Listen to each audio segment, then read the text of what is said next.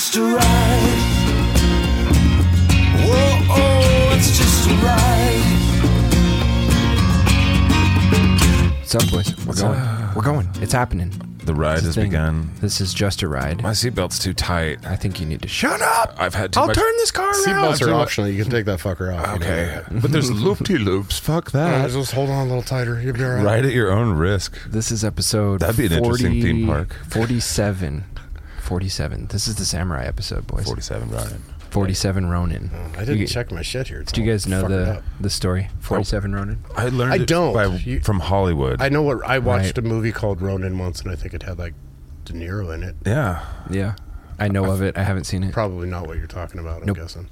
No, there's there's been there's a lot of pop culture shit around the story of 47 Ronin, and there's a lot more in Japan. It's a It very, must not very, be too pop because I don't know what the fuck you're It's talking it's about. very Pop Japan. It's a very popular story in in Japan. Yeah. Um, there's a temple that has a festival about the events that actually that the story comes from. Every year in December, they do a festival that's super cool, and I think I want to go Oh, yeah. one of these days. But uh, so, very brief summary: Forty-seven Ronin was um, these samurai whose leader assaulted uh, like a. Uh, government official. Uh, it's in the 1700s, you know. Third degree assault. Yep. And um, so he was forced to commit ritual suicide, right? Seppuku. Um, He was forced to commit suicide. It yeah. sounds like our government. Yep. Yeah. Okay. Yeah, kind of. Not a lot's changed. Some things have. They also suicided. But he knew the Clintons too. Yikes. yeah. Yeah. So, uh, so, and I, apparently, like the uh, the popular story, as I understand it, goes like he assaulted the dude for a good good fucking reason, and then was forced to take his own life um, as a result, leaving his samurai leaderless, which is what a ronin is. It's a samurai that no longer has a master, right? Yeah. So there was forty seven of them, and 47 leaders 47 samurai. Oh, under sorry. the one yeah, leader that, that that who's That just killed. lost their leader because he was forced to kill himself. So they went rogue and spent a year plotting and went and avenged his death in spectacular fashion. And it's like a, it's become a story that's supposed to be emblematic of like loyalty and you know having good principles. And if you put your mind to it, you can do it. right, Incidentally, rarely is there a time that somebody gets fucking popped in the mouth where it wasn't deserved. I mean, really, and, and, right into jumping into the old job that I used to do. I, I used to have to explain this to people. I'm like, okay, I feel like I've heard this one before. what 'cause I'm happened one of them people. You had to explain it. What to. happened before you got punched in the face? Well, I called him a cocksucker. Okay. well, what response did you expect? Right. Because I, I have a feeling that you expected a response, but not the one that you got. Right. Like, so you're not. You I win. I you're not you a, cocksucker. I win. You're not a victim. You just You're didn't unable. get the response you expected. You're a shitty You predictor of future outcomes. yeah. What's Don't that? play the what's, stock market. what's that old cute little saying? Don't don't write checks with your mouth that your ass can't cash. That's it. That's hard to say. It is. I almost tripped over that. I'm glad I didn't have ass to try can't and say cash. Yeah, I'd say you did good. But that is it. yeah. I don't know. Yeah. So anyway, samurai episode. That's Awesome. that's what I just decided right so here. let's, So let's be precise. I can't be. I'm tired. and- Yeah. Let's wake up. Ah, ah, yeah. I don't have a lot of. Yeah, a we're gonna bitch about sleep. I'll bitch about sleep a little bit. Yeah, you didn't sleep much. I didn't sleep much. I didn't sleep at all. Right. It was hotter than a cocksucker's knee pads last night. Yikes. So bad. On top of the fact, my house is in fucking shambles because we're in the middle of moving. Yeah, and how just is there's everyone? Boxes and everything everywhere. Like I don't have a bed frame, which and, and admittedly, I'm a little bit anal about shit. I got I got some of my dad disease. I, I agree. And like if shit's not in its place, I get a little fucking nervous. Yeah. And it's nobody's fault. it's just the way it is. And then we're you know you I told you we're gonna go look at this house now too. So Yeah. once again, Jesus. we've moved all our shit. We're gonna put the final picture up, and I'm gonna go. Oh my god, it looks beautiful. Let's pack it up and move again. Yeah. So we're gonna do it again, probably. Uh, so I got all that going on in my head, and I just was excited and stressed all at the same time, and I fucking have not been sleeping about 36 hours. Yeah. So this is what you guys get. Well, I'm not gonna. I, I'm just saying I had a little less sleep than normal, and uh, You don't but sleep sir- anyway. No, I don't. I got used to sleeping since I've been retired. It's this pretty is nice. bullshit. It's pretty nice. Sleeping's kick ass. Yeah, I get like five, six hours of sleep now. It's fucking amazing. It's funny. A lot of the people in my life, I don't think I have a lot of people in my life that get eight or nine hours of sleep. I don't think I know anybody I that. feel like that's excessive. I know that the I know that pe- like that's the, for babies and the, teenagers. Well, the popular opinion is like eight hours a night. That's what you need. I'm like, mm, not for everybody. no, I've never, I've never been able. If I if I sleep if I manage to sleep for eight hours, which is like, holy shit, I can't believe I slept that long. I'm usually like, ugh, too much.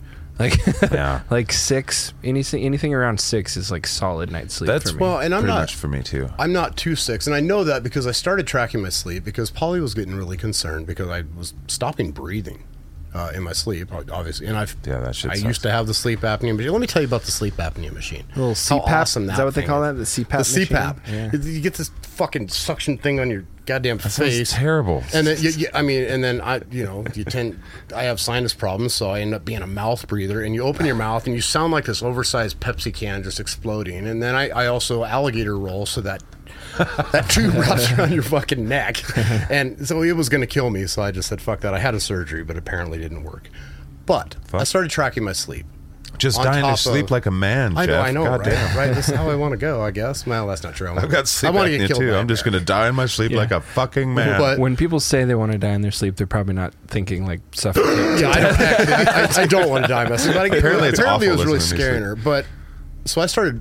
I, I got an app and you know got devices and shit. And I started tracking what was going on in my sleep because I you know I'm like, well, I want to know. I'm not going to run to a doctor necessarily because I don't really like to do that.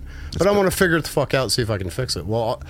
Simultaneously, I really got into this fasting. Plus, I'm doing phase one. It, ultimately, I've lost like 15 pounds. About the time I hit 205, basically it stopped. So Dude, I was going to say that. When, the heavier I was, the more I, I slept longer. And go ahead. I was talking Same to a doctor years ago uh, when I first got put on like thyroid medication and TRT and all that. When I was having all those problems, I was really big. I was lifting a lot at the time, um, and, he, and my neck was like 19 and a half inches, It was fucking huge.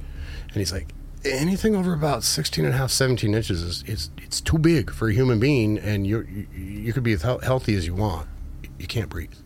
It's, it's you're not designed I'm to too have buff a neck to that breathe. yeah, in a nutshell. In a nutshell, that was going on. Is it worth it? It is worth it. Look, so I mean, like, you know, I mean, you guys can clearly tell I've lost a shitload of Yeah, weight. look great. Like I'm in good shape, Yeah. but I'm not the kind of the muscle I'm not that I afraid was of a your couple neck. months ago. No. Uh, but yeah, my neck obviously has gotten smaller because it solved the problem. So that part's good.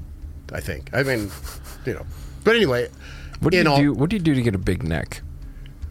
You got upright rows. Yeah, you can do yeah, some. there- yeah, a lot of do rows, some neck a lot of trap exercise. like- my traps get really big. It's just, it's just kind of. Did you ever do the weights where you're like putting the ne- like a whole bunch of weight on your neck No. lifting up with the neck? No, That I wasn't. I wasn't stupid. Yeah, I right. I was just about to say that's bonkers. I would- That's I not. stretch That's not that way. sane behavior. I Just because right? that was from a movie made in Spokane doesn't mean that I was. It gonna is. do What was that called? Uh, it's that wrestling movie. Yeah, yeah, yeah. Not flat, flat, flash. Oh. Fucking.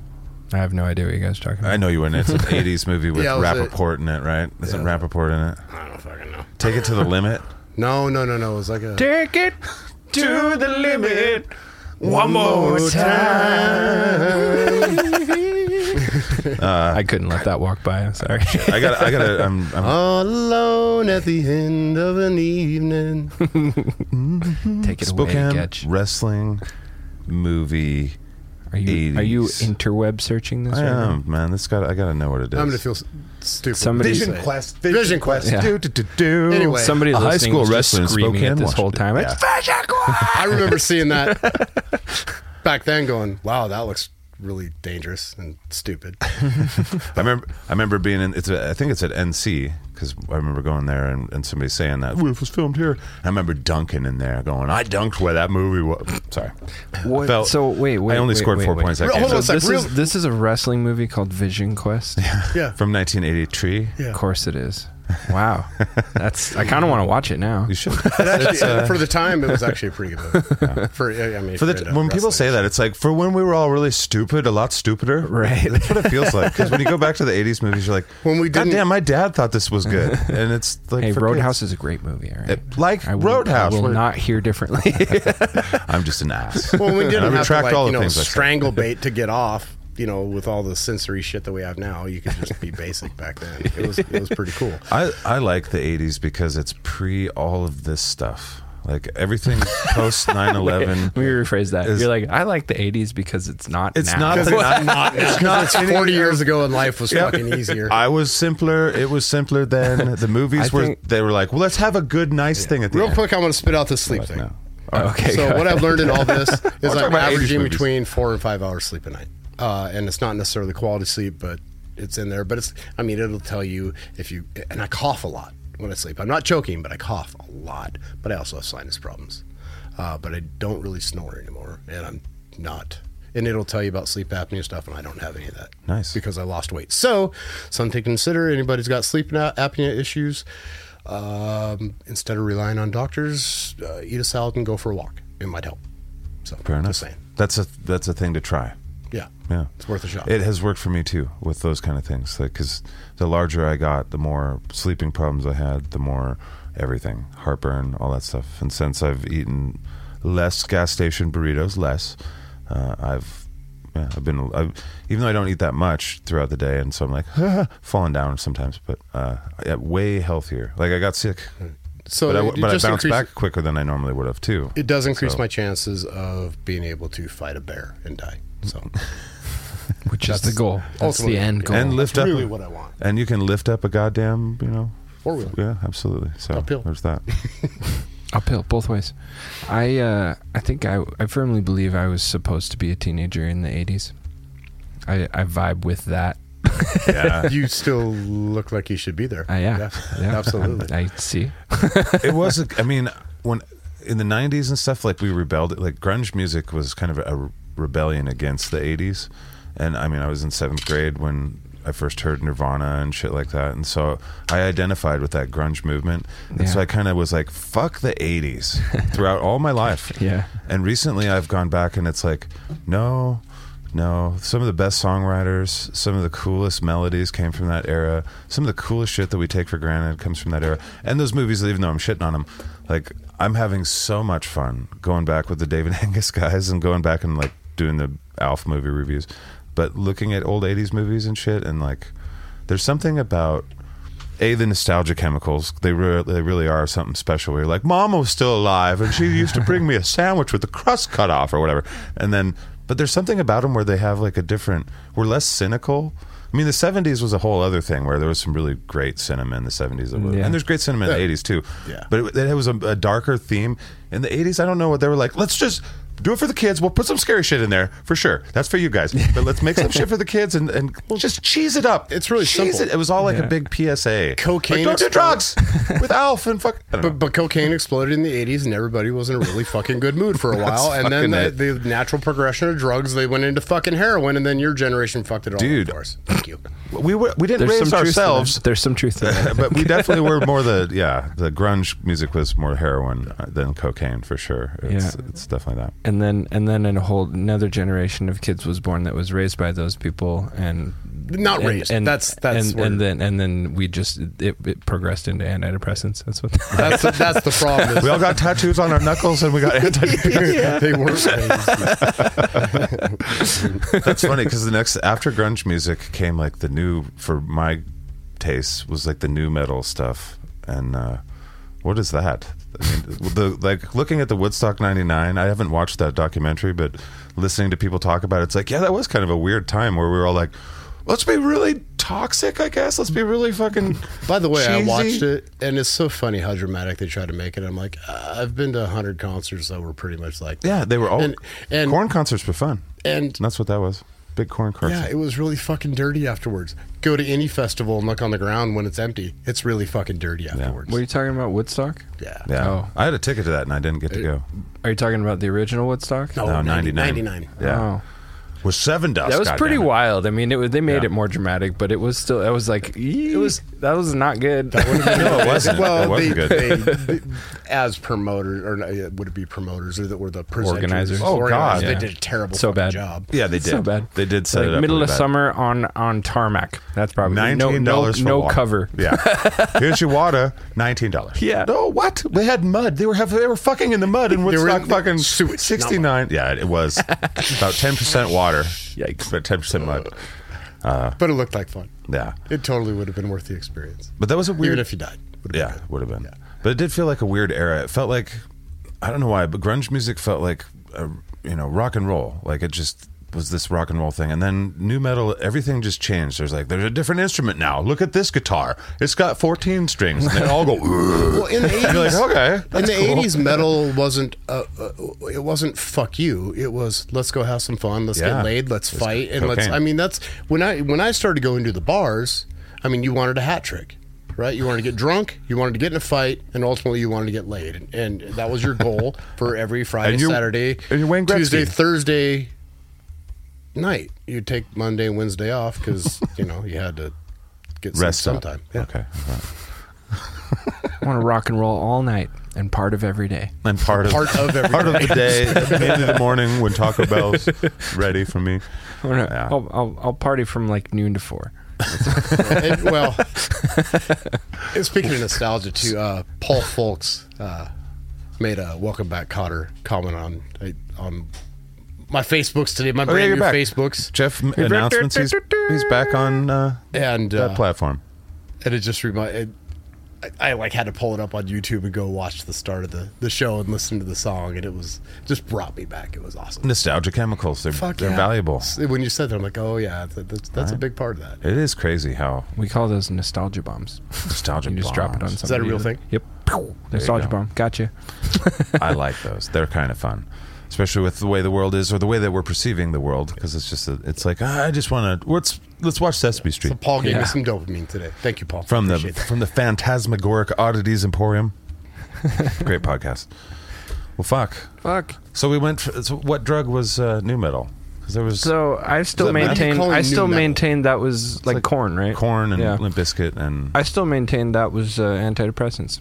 yeah, you're we're right. like we're like we need something to shock us because we're all numb. We don't feel anything. yeah. It was that was the Slipknot. we're trying to Yeah. get off Yeah. heroin music, and it didn't pan out. Well, now where are we? Because then there, what what would you call the next generation of hard rock music? Or I don't know. I listen to more like country rap type shit for the Haven't- most I part. haven't- That that just seems to resonate with what I like. I I feel missed out on a lot of the bands. So that they it's know- interesting that to are now. look back on like decades and talk about. I mean, there's always been a variety of music, but there was like like there's certain genres that are very much the 80s, like they're associated with the 80s, and then there's certain genres like grunge. You know, it's like that's very much associated with the 90s. Mm-hmm. Not that it only existed then. But that See, was like that was like yeah. still, but and then the and case, then yeah. two thousands yeah That's two- funny.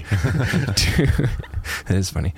Two thousands was like, oh, you know, everybody's like, oh, music sucks. Just kidding. well, just like anything else. But my ahead. point is, my point is, uh, I feel like music creation has become so prolific thanks to like accessibility now. Pro Tools. I don't know that like I think that the days of like a decade being associated with a genre or two are like probably gone. Because like, Right. what is this decade? This is Well, still the what it is- antidepressant. I, I have no idea. Yeah, decades, yeah, it's yeah. still It's the kinda like antidepressant's going to be the rest of it. it's kind of like everything else in life where there almost is no rules anymore. Everybody's trying to mix and match Yeah. everything. They're doing it with music, and that's the one thing that I like. I love all this cross combining Yeah. of different styles of music and making these new sounds. It it, does keep it fresh, Yeah. uh, and, and I enjoy it. I, I I think actually for my age, I I, I stay pretty hip in in the the new music. Yeah. I mean, but Yeah. now I'm at the stage like if I yeah, like dude, it, you I listen turn to it. Die Antwoord.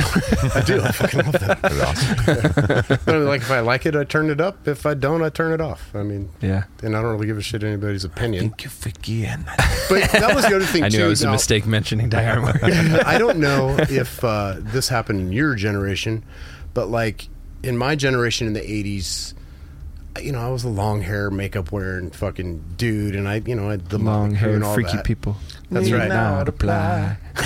so I tucked my hair right onto my That's hat. what did a great. When I went in to ask him why, they said you look like a fine, outstanding young man. I think you'll do. So I Took off my hat and said, "Imagine that, uh, me, working for you." Oh, sign. Sorry. So what were you saying? I don't know. Yeah. No, Gone now. well, I the was train talking left about- the station.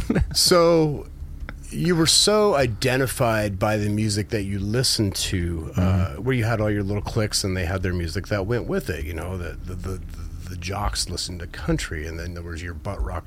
It wasn't called butt rock till after it was gone. It was just Yeah, we grunge heavy metal. called it butt rock, yeah. and then there, that's because you're We're dicks. younger than I am. By the time you came around, that's what it was called. But in my Yeah, generation, we, co- it we wasn't. coined it. We were like, that's a butt rock because we're 12 and we know everything. Yeah. You are dicks. I'll validate you. Yeah, it's But you true. know, then there was, you had your, you know, more corrosion of conformity type. Uh, oh, you know, yeah. leather leather coat, spiky hair dudes. That was kind of more punk type shit. Corrosion- No, it was. It wasn't. It wasn't punk. There was punk, and there was that. But what I'm I was saying gonna is, say, don't call that punk. All the punks are just like, yeah, Right. yeah. my, my point is, And all the metalheads that are like, huh? you were, uh, you had to fit in a mold, basically through music. Hmm. Like I loved country music. I also loved heavy metal. I had to hide all my country music from my friends because that would have tainted my image to them. How fucking stupid, right? But that's important. But I don't think that you really dealt with that in your generation because everything had been mixed and matched so much already. Is that true? I'm arguably the worst person of my generation you could possibly ask that question. Probably. well, you were total- because- you were all about the emo, but well, but I They had their own stuff. Yeah. Yeah, but I wasn't. I wasn't because like I. So you got to keep it in context, right? I I was uh, a kid who was born in America and then went all through school in Canada. So it was a whole different ball game because it's a different country. I was also raised by and living with a Baptist preacher, so he would hear anything I was listening to most of the time. So it was just like okay. So so I had like it was like contemporary Christian music that I found palatable, and then it w- which some of those bands are really fucking good, and I won't hear otherwise. Absolutely. Um, and uh, and then it was like my dad listened to country but also classical music so i had some of that that i really liked. And then there was like my my weirdo friends at school that were like you ever heard of my chemical romance? I'm like lay it on me. And i'm like oh no See, I would, I You would, know, I would so, have totally like- classed them as, as, as emo. But that's my. You, you actually. Oh yeah, fit they're my- emo. Yeah, You actually fit my MCR is definitely emo. You fit my point exactly. Yeah. I mean, you had the hair and the dress, and even the fucking sadness to go along with it, just to fucking amplify your persona. kind of. But that didn't come till later. but I nobody didn't, I really- didn't look that way in high school. but nobody really gave a, a shit what kind of music you listened to, based on how you looked. Correct. So, again, I can't give you the answer you're fishing for because it's not. It, it wasn't entirely that way in my experience, but my experience was insular. Um, but what what it was for me, if I had to pin it down, it was less about what you listened to than was about where you got it from.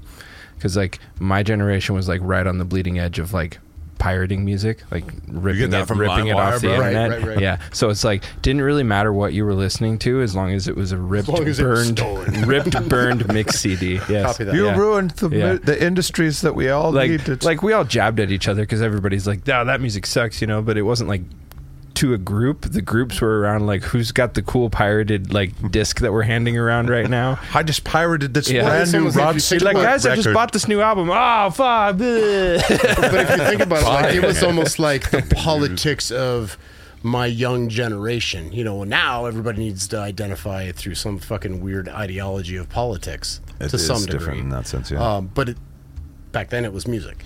Although the now politics other would follow the, ridiculous the music too. I mean, the punks definitely had their own. Actually, there was different versions within the punk community, but the punks it had was their. a style of politics, really, wasn't it? yeah, and still Yeah. it still is in punk. a punk. lot of music is really. a lot of anarcho, anarcho, lots of things in the punk world. Yeah. And, yeah. I was explaining to uh, Polly about playing records backwards, and that's when I really learned that if I wanted to, I could fucking manipulate people really easy. Because I can remember I go over my Kevin Hudson was my neighbor, and his family was they, they, they Jesus was it in that family, and he loved Kiss. And they were Knights they were in like- Satan's service. Yeah, they, they thought we were little Satanists and stuff like that. So I started playing records backwards, and you can sit there and almost hear something Yeah. and you and, and I would convince him that's what it said to, to the point where he heard it. You were not the only one that did this. Let me tell you how fucked up this was. I mean, this kid had like 200 albums by the time he was 12. His dad actually worked for a radio station, so he'd get him free all the time. It's good to ruin his I- record player and his albums by No, playing you, it backwards. you don't understand. He shattered all of them because he believed because of me that they really were satanic. I was that evil, that young. Ah, I good fucked for that you. kid up really That was bad. basically Good holding a puppy's head underwater. That's what you did. How It dare was you? awesome. he still talks about that to this day. He Yeah, yeah, I bet guarantee he does. Yeah. I would. Yeah. Yeah, Fuck. I think that you- was. you I think were- that was worth it. If you had it to do again, I would encourage you to do it the same way. but it's just it's just interesting the way the, the way that the mind works. You know, I mean, you can convince yourself of anything. yeah. Yeah. Well, it is interesting. Like you can you can uh, you can do that with songs that are perfectly clearly understandable. Like you, I, I, you guys have probably seen these videos where it's like somebody like puts text of the words, but it's not the words. Right. But then when you're reading it, you're like, that's totally what it sounds Right. like. There's the bathroom on the right. Yeah. Yeah, exactly. Yeah. when when we did our when I was in a band called Soma, uh, we recorded in with our our slide guitar player, bass player. Now he has a studio and he's been recording forever. And we had a song called uh, Diablo, and in that song it it has this intro and it says whatever it says, and it's about. Uh, a musician. It, I basically was ripping off the idea from, uh, well, the the known idea of the crossroads kind of thing, Right. T- selling your soul to the devil and all that kind of stuff. It's a classic. It's a classic, but uh, our you ever seen that movie, by the way? What's that? That's an '80s movie. The Crossroads. Oh, fuck yeah! It's Karate Kid with guitars Yeah. and Steve Vai. Fucking great movie. I never actually watched it all the way through. I need to watch it. Shame on you. It's It's a good film. I know. but uh, our engineer, he he brought me in one day. He's like, "Dude, you got to hear this." And he had turned around, just fucking around. He turned around the intro to that song, and he's like, "What do you think it says?" Because he had already thought it said something and wrote it down. And I listened to it. It's like, "With me, O wise man, hear my word, explain my words." d- d- d- All this stuff that for us being twenty something year old musicians, we're like, "Whoa!" Yeah. and and he and I just got goosebumps. I'm getting goosebumps thinking about it because it was like that's so weird because it fits in with this this concept that we're doing. He's like, well, let's put it on the album like this, and it's like, and so And we then did. you kissed and held each other, and We- it was to be. I mean, we touched We dicks, wept and sure. it was beautiful. And then we made an H. but but I love it. But I love it because almost everything. I mean, because we're talking a bunch of different noises, and those noises backwards are very similar. So of course there are going to be lots of different correlations between words that we. would It's like seeing faces in the clouds almost when you hear things backwards. Yeah. But anyway, I think it's fascinating just thinking like when you things that you take for granted, like speaking to communicate. It's things the thing we've been doing for our, most of our lives, right? Most so you of don't us. really, yeah, you don't really think about it. they're just little. But, yeah, but when you do think about it, it's just fucking. We're just making mouth noises at each other, Yes. usually with facial expressions to go along with them. I mean, Charlie Brown could understand his teacher. Wah, wah, wah, Yeah. wah, wah, wah, wah. So could I. That's what all my teachers sounded like. Yeah. I still graduated. It's a miracle. I barely did. I was just charming. Straight silver tongue, they call me. That's how you get through school. Fucking con the teachers. You'll I do was called fine. Silver Tongue for a whole different reason. it only got me through eighth grade. so, You you were tired of that shit real fast. yeah. Somebody said that they were yeah, like 21 when they were 13. That's kind of like how how you rolled, huh? You you were I was not taught to be a child. I was taught to be an adult. yeah. That's Which why. was that's probably why- bad then, but I'm really happy for it now. Well, now with now you got little kids running around. You can play with toys. You can start No, to, to gotta- start to like Star do ever, Wars. Do you ever lament your lost childhood, the potential of Yeah, no the shit. childhood that you never had? you could have played. No, I, I do I lament it? No, I, I, I, I find difficulties now in a parent role because I don't know how to be a child, uh, and and I, I have to catch myself. Are you learning how to be a child? no, Are you open to learning to be how to embrace that part? I'm, I am. I'm just admittedly not. I'm not very good at it yet. That's nice. Um, and I do, and I, you know, I, I'm kind of a high expectation kind of guy, so I ha- it's hard for me to lower my expectations to where they should be. But I'm really working on it. and I think I'm getting better at it. Kids fuck up constantly. That's but I job. do I do see that you know you what what you learn from your parents as a child you tend to do as a parent and and that I catch myself going why am I expecting this from a four he's fucking four? He's gonna have meltdowns and shit. I need to fortunately I can usually catch it before it becomes before I create an issue but not always. I've Sure, created- we're human. fucking created issues with kids with that I didn't need to. Um, but you we, learn from we it. fuck up until we're about 38 i think well, I'm way over 38 i mean that's like you fuck up the whole time and then you get like one thing where you're like i didn't fuck that up how that up you know no No, I'm not. I'm not very good at, at, at playing. Um, I, I'm, I'm really not. Yeah. But what I am really good at, and I think we were discussing this earlier, is explaining to the kids. Yeah. Uh, the, the whys and why nots. Yeah. Because because is never the answer for me. Yeah, I will. Well, that's good. answer. That's super important. I think it was for me. I was telling you guys earlier off the mic, but when I was a kid, the if if I was not supplied with a reason for something, I'll fight to the death. Yeah. Until I understand it, I'll just be contrary on principle, and I'm kind of still that way. I, I have to know the why of what I'm doing, or else fuck you. Yeah. That's pretty Well, much I'm what it comes down to. And I'm 100% trying to develop little contrarians. I, I I don't want you to go against the grain just because, but I want you to ask questions. I get a little frustrated when they're asking me the questions. Like, no, I'm the contrarian. You're supposed to be following, which makes no fucking sense. Yeah. so I understand why Drink you're your own medicine, me. bitch. Doesn't it? Yeah, it's a real it's a real catch twenty two, but it's great. when you look at society and you see us follow uh, so many people following authority, and then you look at parents, it's like we're teaching. No, no matter what free thinkers we are as adults, we're teaching those kids to be bow to authority because I said so. I know you don't do that, but because I said so, and because of this and mm-hmm. that, that's because we're the government. It's the same thing. So really, people are learning to be little.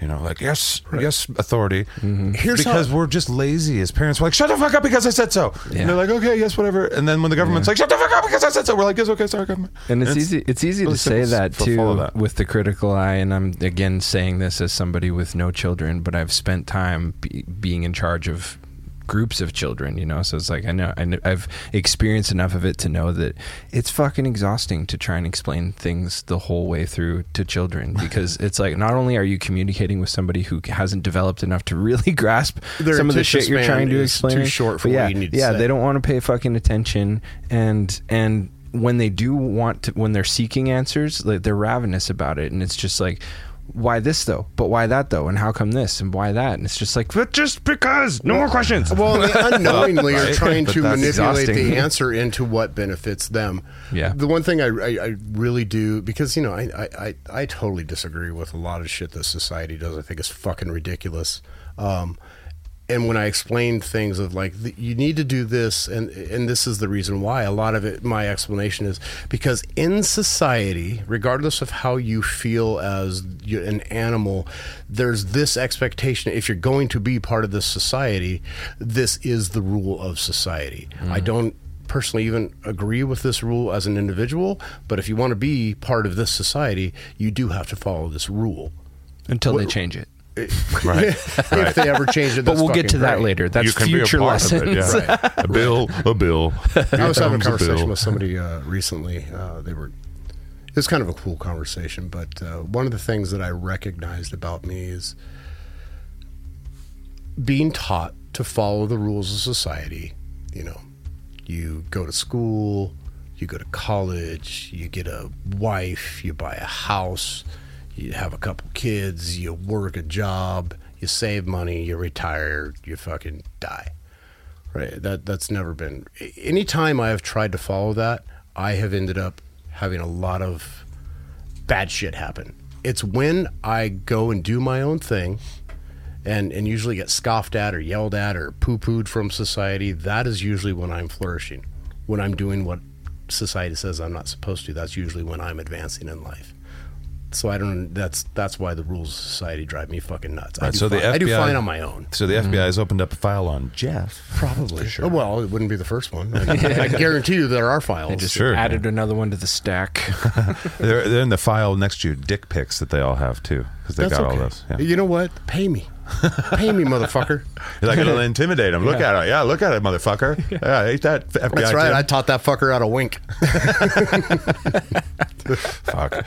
You know, you, you brought some of these things up, and it made me think about like one of the most instructive things about like being around kids. Not even don't have to raise them; they don't have to be yours. None of that stuff. But explaining these things that we're very serious about, and we've talked about this here. I bet at this point, episode forty-seven. But Probably. explaining war to a child, explaining banking to a child when they because children are scientists until we gotten to- teach them not to. to banking I know, right? But but children are scientists until we teach them not to. Just like you were saying, like, it gets annoying to us, and because we're because we're annoyed by it as people, and we're just people, and it's just our chemicals. You know, we're teaching them how to bow to authority, and we're teaching them not to be scientists. They're like, "Why? Shut the fuck up! I'm tired." You know, but, but they're really asking. They're doing the Socratic method. They're like, "Why?" And then you tell them. Then they're like, "Why again?" After 5 whys, you get to like first principles and shit. But as parents, we're not prepared to go to first principles. we're 'cause we're not fucking That's why we get philosophers. lazy. yeah It is that. because we know the answer. Again, we're expecting their brains to be bigger and stronger and better than they really are, right. uh, which We, we're anthropomorphizing So- adult style into Yeah. the into our children. Like you should know how to do your taxes. Wait, you're fine. and I and I talk to the kids. I don't I don't use baby voice or anything like that. I mean, I I talk to them just like I talk to you. I actually think they I treat my children it. like they're my accountant. sorry um, no. And, Get and back in the garage. the other thing I've noticed is sometimes I, I use big words and complex explaining, and I'll watch their wheels turn, and I can see when a light bulb goes on. Mm-hmm. I can also see one that's not fucking working too. but but I, I that one doesn't the even have belief- wiring yet. I'm of got the batteries. belief that if you continue to explain the same things, that's going to dig in there. They're going to remember They that hear at it, some yes. point. It's going to they hear it, they don't understand it yet, but it's getting locked in there, Mm-hmm. and someday it's going to click. You heard your dad when he was lecturing you, I'm sure, and your dad. It's like I didn't even understand some of the words my I dad used. I about learned a bunch of derogatory things to say about myself from my father and his big vocabulary. Yeah. When I was in high school, um, well, I guess it was probably ninth grade when I was really having an issue with this, but I, ha- I was having this like existential crisis as it pertained to school. School and I have never, I just, I don't function well in that environment. I never have, but I was wrestling with it because I was like being loaded up with so much homework that I was spending like, uh, my entire night most nights doing homework and then waking up and going to school and I felt like it was injustice, you know. I was just mm-hmm. like this is this is wrong, you know, because all of this is just a game. You know, and I was, I kept like, I had to, like, I got sent to the school counselor over this shit, and like, cause I was just bucking authority because I was like, this is just a fucking game, and I don't want to play. This is stupid. I don't care what you guys think of me, and I don't want to play. You know, Like he's saying all the wrong shit. Gotta- yeah. My teachers are like, what the fuck? How do we deal with that? He's You trying know? to unplug himself. Plug him back in. So, um, I remember I sat down with my vice principal at the time, and uh, he had me kind of explain it to him. And so I went over that. I was like, I was like, let me put it to you this way. I said, what? If, so if you're, uh, how, whether you want to go analog or digital, say you're a you're a piece of a game, right? You're you're a chess piece on the board. You're you're an you're an NPC or, or even the main character in I'm a video Mario. game, right? Yeah, and then you and then you clue in. Imagine you just clued in. You're like, oh, I'm just a game, and this I'm being manipulated. I'm just this is all just a game, and then you want to leave the game. Uh, what are you supposed to do with that? Because that's how I feel. I was exactly like what about I'm about doing. about I'm all of this the shit. game and going to the fucking. You're not though. You're still in the game. We're all in the game. As long as you're alive, you're in the game. You see trees, And- there's game. And this was and this was something that he imparted to me, and it ended up being super valuable to me at the time because he he just knew how to contend with me. But he said he said, okay, you're right. It is a game. He said it's all a game, and when you leave here, that's just going to be a bigger level of the game. It's all a game. No, that and he said per- and he said so you have a you have a decision to make. He said he said because the only way to quit the game is to no longer be in the game, and I think you know what that means, and that's not an option. He goes, it is an option, but that's not the option I recommend. and he was like, so then you have to decide am I going to fight the game the entire way and make it miserable for myself, or am I going to play the game and get better at it than other people? I'd rather fight and make it miserable, miserable for other people. well, that's not necessarily the lesson's goal. A goal lesson. you know and it was like it's it seems it seems very rational and logical and sort of elementary to me now but at the time it was like a light bulb moment for me where i was like okay right you're right like I, it's gonna it's already been exhausting to me fighting this for half a school year like i don't want to do this my whole life because i got if i'm here i'm playing and i'm I gonna, mean, and i'm gonna be good at he's it Right. This you know? s- society is, it, it- in my opinion, it is it is kind of made up, and it is just a fucking game yeah with no real. I mean, there, there's some there's reasons to be cooperative and nice to people and la da da, but a lot of the shit that we we look at in society, in my opinion, is really just kind of ridiculous. It- it- Oh, we placate pointless. each other. We are, yeah, we're very false. It's a very false thing. Society isn't really a really, it's a concept. Mm-hmm. Really, we're a bunch of neighborhoods. Neighborhoods are real. yeah i was Like- just gonna say the problem with society is there's too many people in it Well, and, it- and that's and, and really that's, that's, I'm, I'm being 100 percent It's serious. You know what I'm? system, I'm sure that makes it sound like I'm like we should just kill a bunch of people and that'll solve the problem. That's not what I'm saying. Georgia although, Guidestones, says although it it might, I'm not saying it wouldn't. I don't know. week. I just don't want to be the one to pull the trigger. But but that is the problem. It's, that's not to that's to your point. You know, it's just it's it's there's too many. There's too many people. If you put 50 people in a room, one of them's going to be a fucking dumbass, guaranteed, 100%. At least one of them will be will be. A and then you fucking get rid of that dumbass, then you're gonna have another dumbass because there's always a weakling.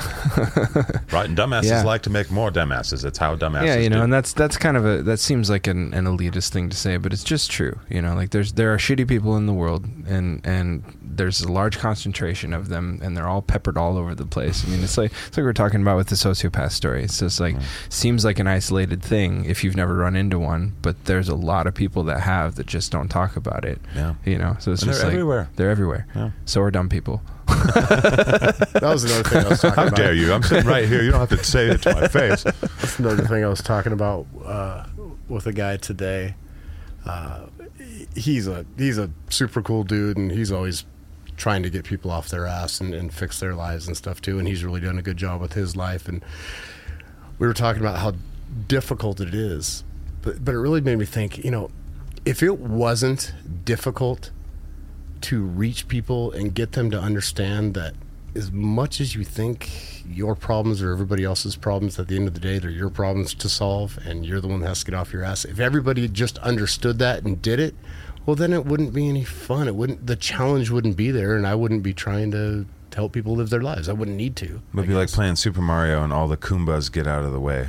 and it's like, oh, get out of the way. He's So trying to I- get to the flag. I actually need a large amount of people to not give a fuck and not want to do those things because that's the fun of it is finding the people that actually I resonate with and do want to make their lives Well, better. that's a that's that's actually kind of interesting, and it's in line with shit we've talked about before. Where it's just like if you remove if, if you Oh. remove all of the all of the shit from something, then that something loses its definition because it no longer has contrast, right? That's the same thing we talked about with like utopia and stuff. You know, it's just like if we don't like, or when we were talking about engineering strife, that whole conversation where it's just like you do you, you must plan for a little bit of strife, maybe even preserve a little bit of strife if necessary, because if you don't have it, then all the opposite of that, or the things on the other side of the aisle from it, they just kind of lose meaning because they don't have anything to lend them definition anymore. You know, so Yeah.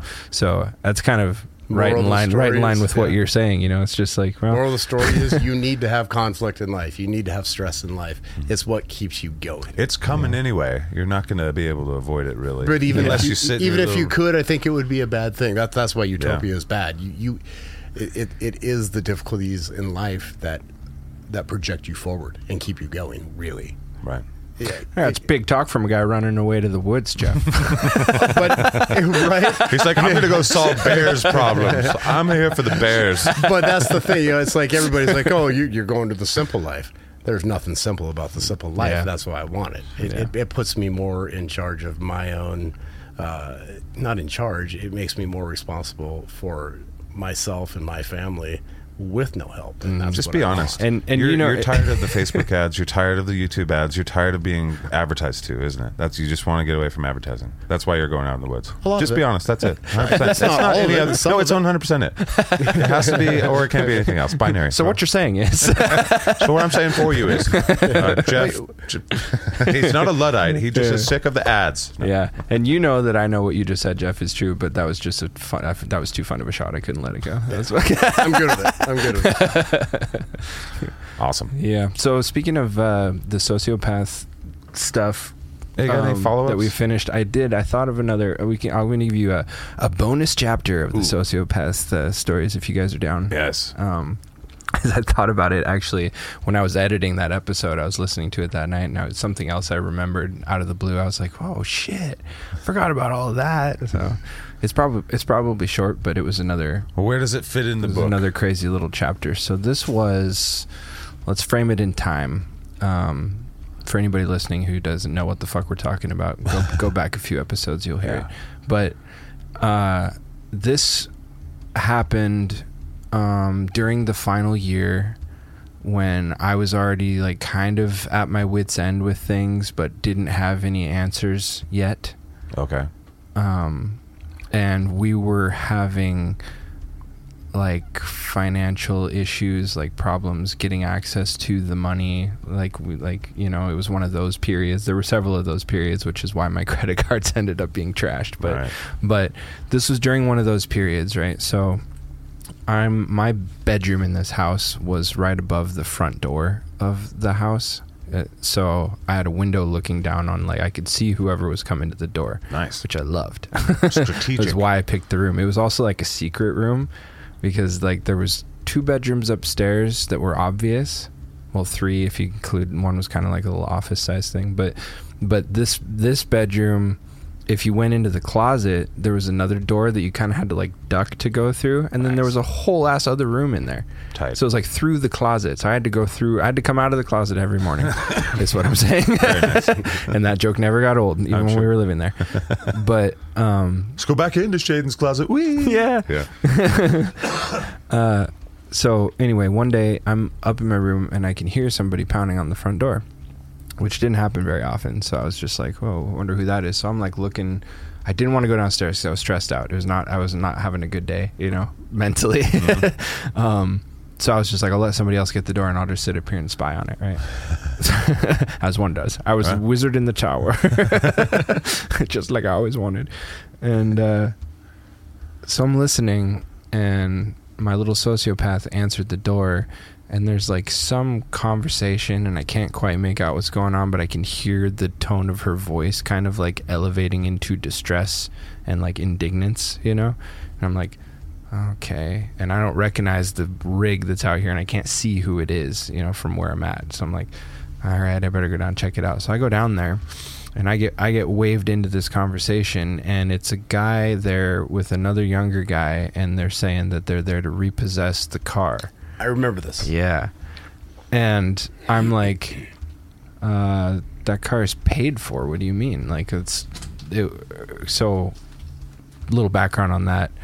Um, the car that the car that we shared that was hers. Her grandparents bought it for her. Like Okay. like I helped her pick it out and test drive it and whatever. So I was like involved in the whole process, and I was there when they paid for it. They wrote a check for it and paid for it. So I'm like, I knew this car was like paid for. Okay. Right. So this guy shows up and he's just like plain clothes dude, right? Saying that like he's there to repossess this Ford Fusion, you know? And I'm like, no, you got that, that has to be a mistake, you know? And, and my little sociopath's like, see, see, see, you know, like she's having me back her up Title and loans. and however. yeah, and I was just like, I was like, so.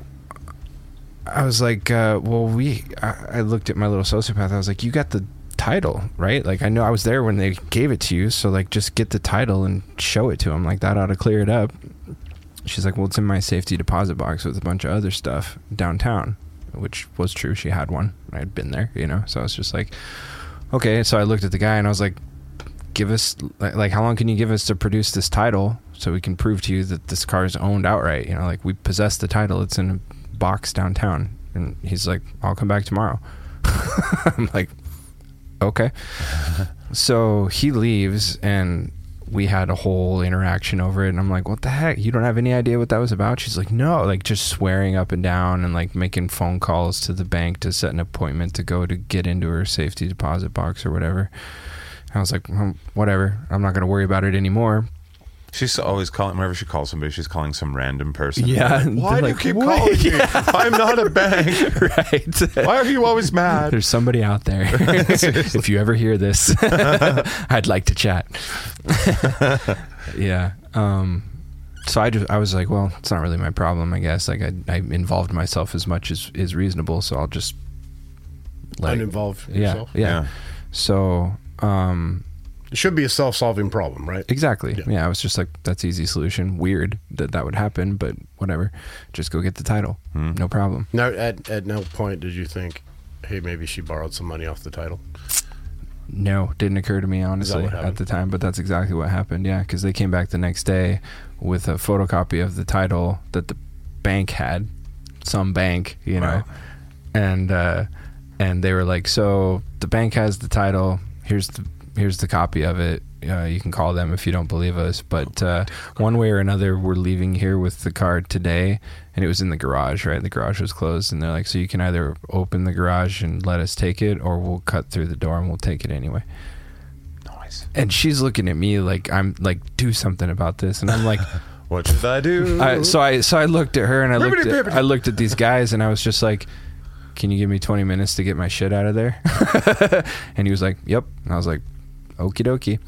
So I'm like, the, if the bank has the title, you Faced are with the you're truth you're of fucked, this. and I have questions, but I just want to get my shit out of the car first. Do you remember calling me about this? So yeah, yeah, yeah. I was I was pissed. I, I was so mad. We got in a huge fight over this, but but so yeah. So they they took the car, and uh, and then I found out because she had no recourse at that point. Like all those chickens came home to roost. Is that's when I found out that she had taken a loan out on the on the fucking car mm-hmm. to float us along until she could.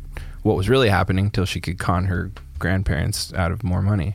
There must have been a lot of those little things that Yeah. whatever she had in her life Who to knows, sell man? My my credit cards were one of them, you mm-hmm. know, and then loans on the car, and who knows, man. So I got a question. For all I know, she probably tried to take a fucking equity loan on their house we were renting. like, it wouldn't surprise no me. No shit. Do you know she is she one of those ever- people that would sorry t- would be like uh, identity theft if she could figure it out. Yep. She's like, oh, I could definitely steal, and then sell the, somebody's house while they're on vacation. That's happened Yeah, before, dude. I, was- I was just gonna say, do you know if she ever got credit cards in your name that you were unaware of? I mean, it'd be fucking easy to do, right? Uh, I know. I just because I keep a close eye on my credit activity. Yeah, I know that that didn't happen, but um, it wouldn't have shocked me if she tried to do that.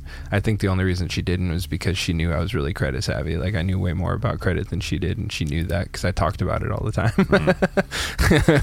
She's like, well, that's good. I can use his. Hey, yeah. So so that was wild. So then the punchline to that whole thing was um, she started renting cars because she was still like maintaining that it was like she was like I did take a loan out, but it's not in default. That's what she fell back on. She's like the loan isn't in default, so I don't know. Like this is all just a mistake, and we're gonna get that car back. Title loans like six million percent interest or some shit. It's yeah, ridiculous. and I'm just like.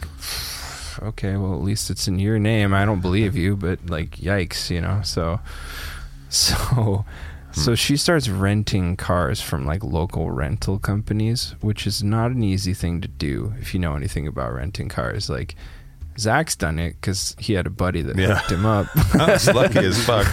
I was lucky as fuck but like because that's also very expensive. normally rental car companies don't tend to rent to local people in their own city that aren't traveling unless 'cause you're dealing unless you jump the through a bunch of hoops because you're either yeah dealing drugs or Moving bo- or you're bodies. or you're gonna steal the you're gonna steal the car which happens all the time people mm. just jack rental cars and go where they're going and then dump them you know never to be seen again and then the rental company stuck with the bill to recover the fucking vehicle i had to handle this all the time when i was fucking managing fleet for How Thrifty many? What's the what's the shrink in a car in the Thrifty type thing?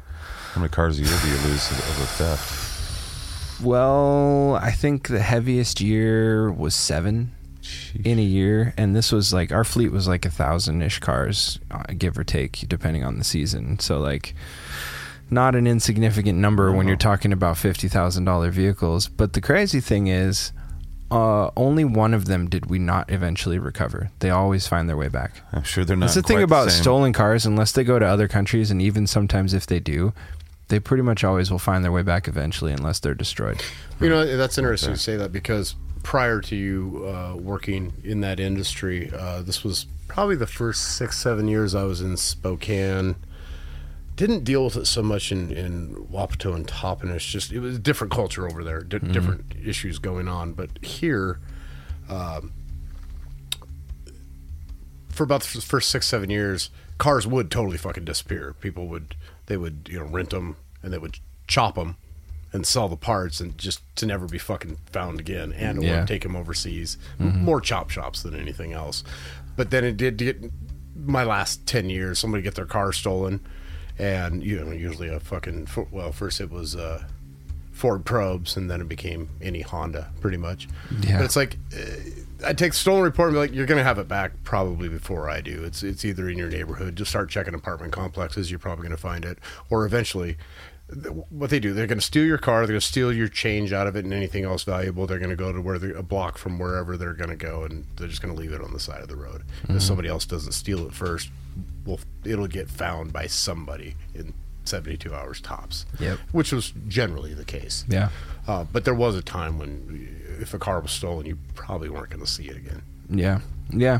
Well, and I think it's it's also probably contextual too, because like so, uh, you know Hondas they get chopped up all the time because they're like Legos. You know, like it's just really easy to But it stopped. I, I'm saying take it them stopped. apart. though. Yeah, yeah. It, it really does. And Hondas, Wasn't a it lot of people don't. that everybody stole? That was like the number one stolen car. Ford, Ford Pros. Was that a Ford Pro? Really? Yeah. Sheesh. I'm sure Acura's up there though. They're just nice, fancy Hondas. Yeah. Well, and in there Hondas, about every piece of a Honda steal. has a serial number on it that coincides with the car. and most people didn't know that. Yeah.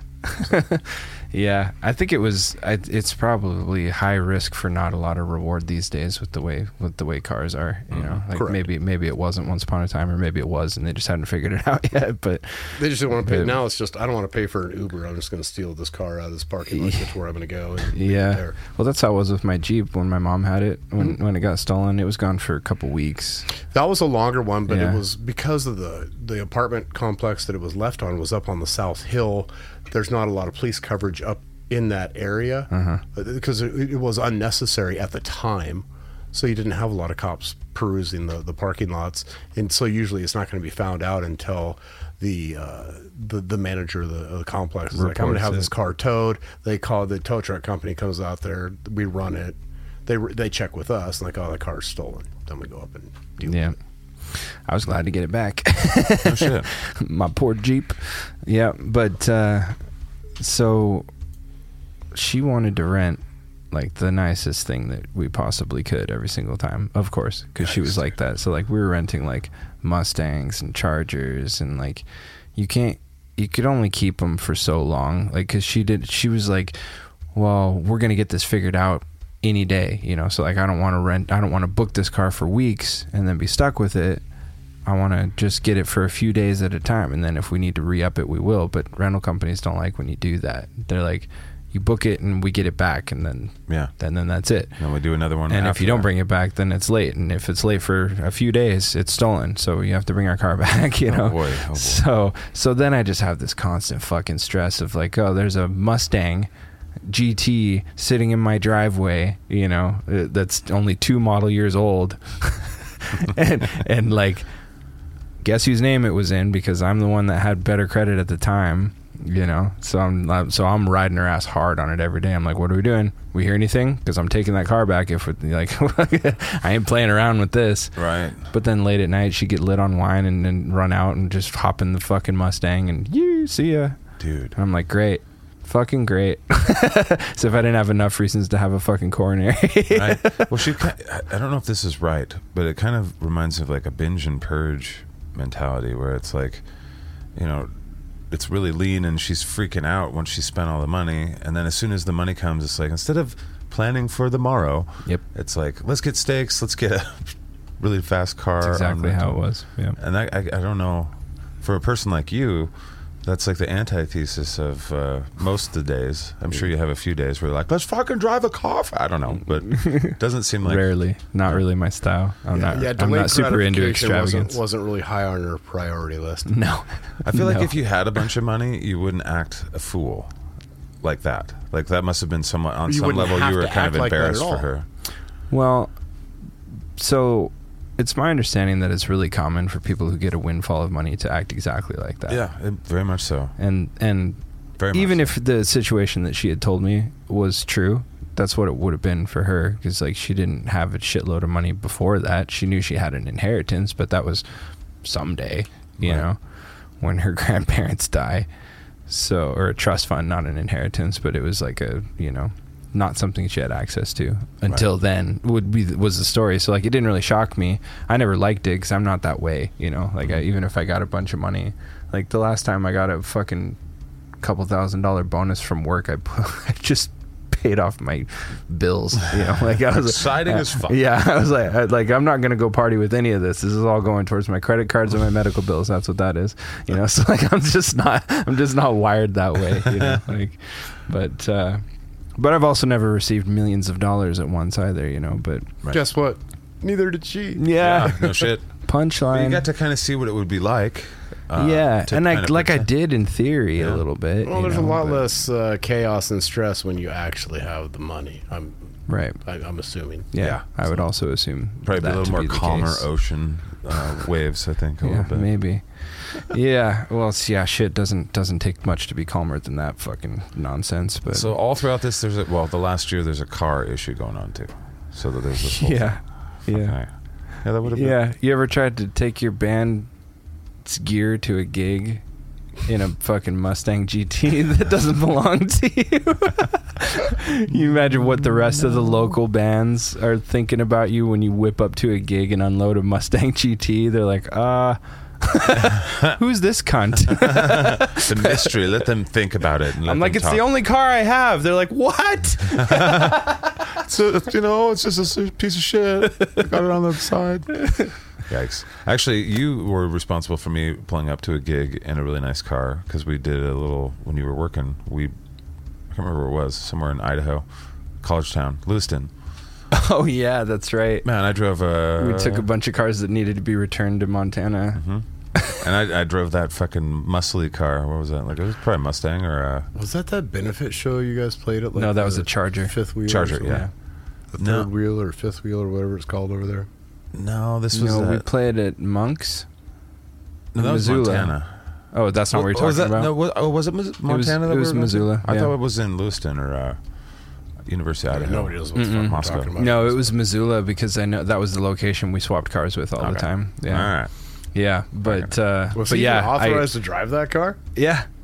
No shit. I had to make awesome, sure I was too. the fleet nice manager. car. I made them jump through some hoops, but I also made sure they got paid for it. So Fuck, they, they got they You're got paid to drive a nice dep- car back. Deputized as a uh, As a badass. car rental employee. No, you didn't drive the Charger. You drove that nice Kia, and you wanted one. I got. I drove the Kia. Yeah. But I also drove the Charger. oh, did you? Yeah, I don't know chose why. a Kia over a Charger.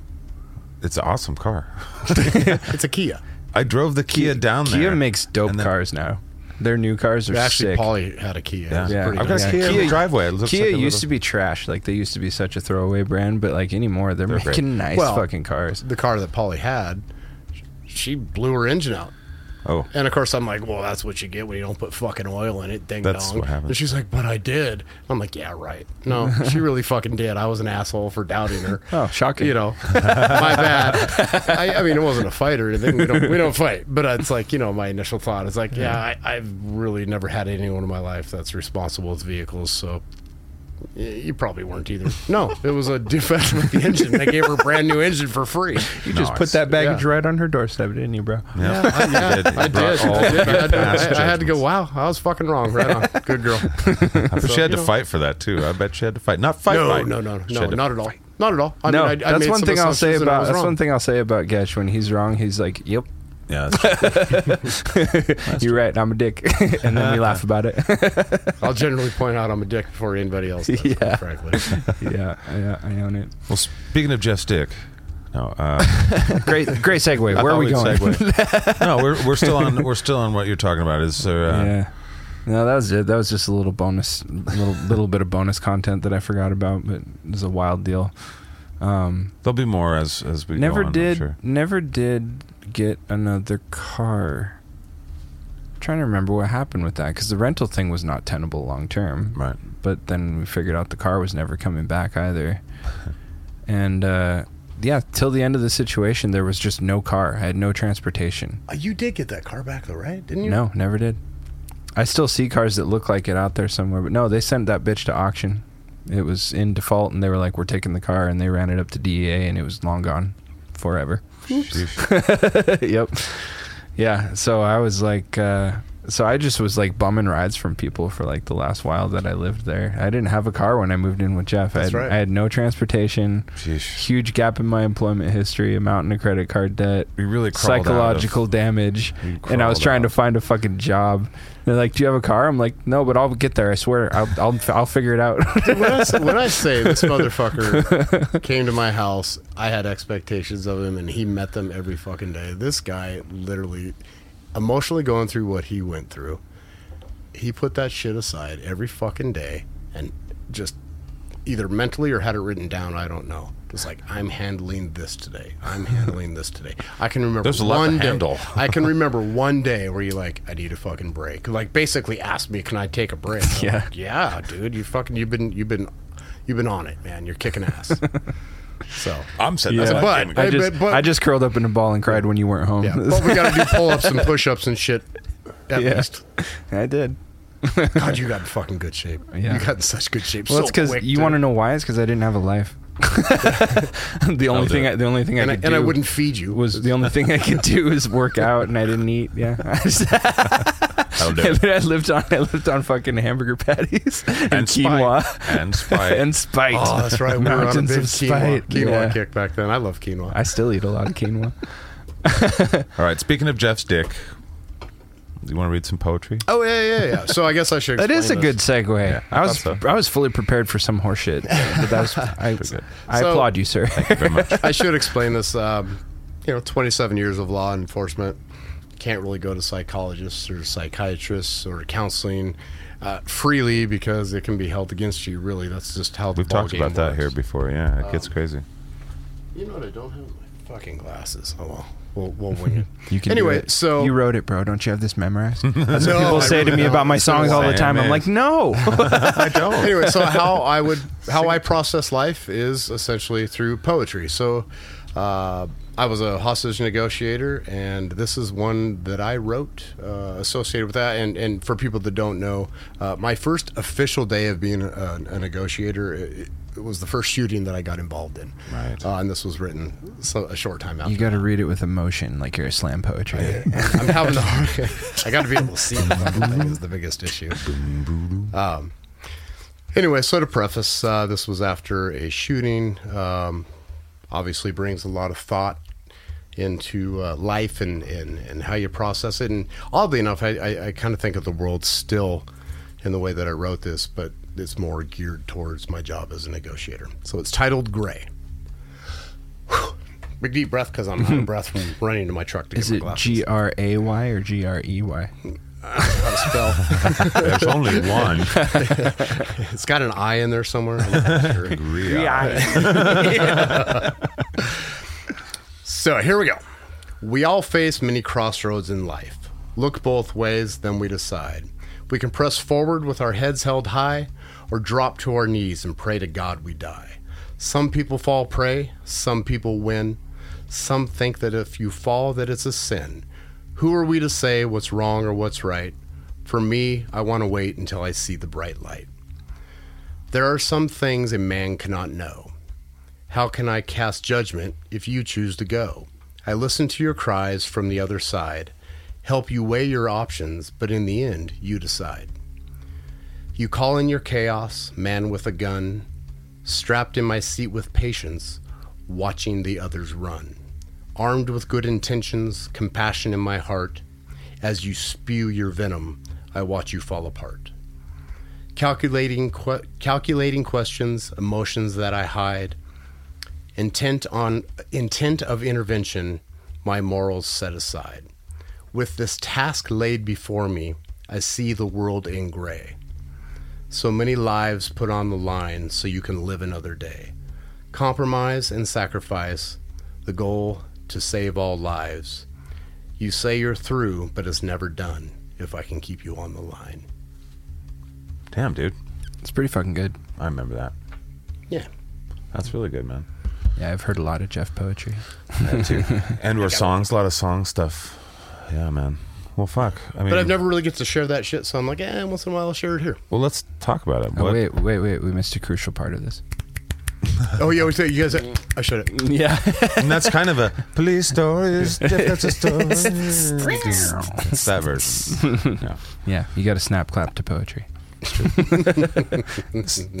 So you wrote that like the day after, a couple days after, a weekend after.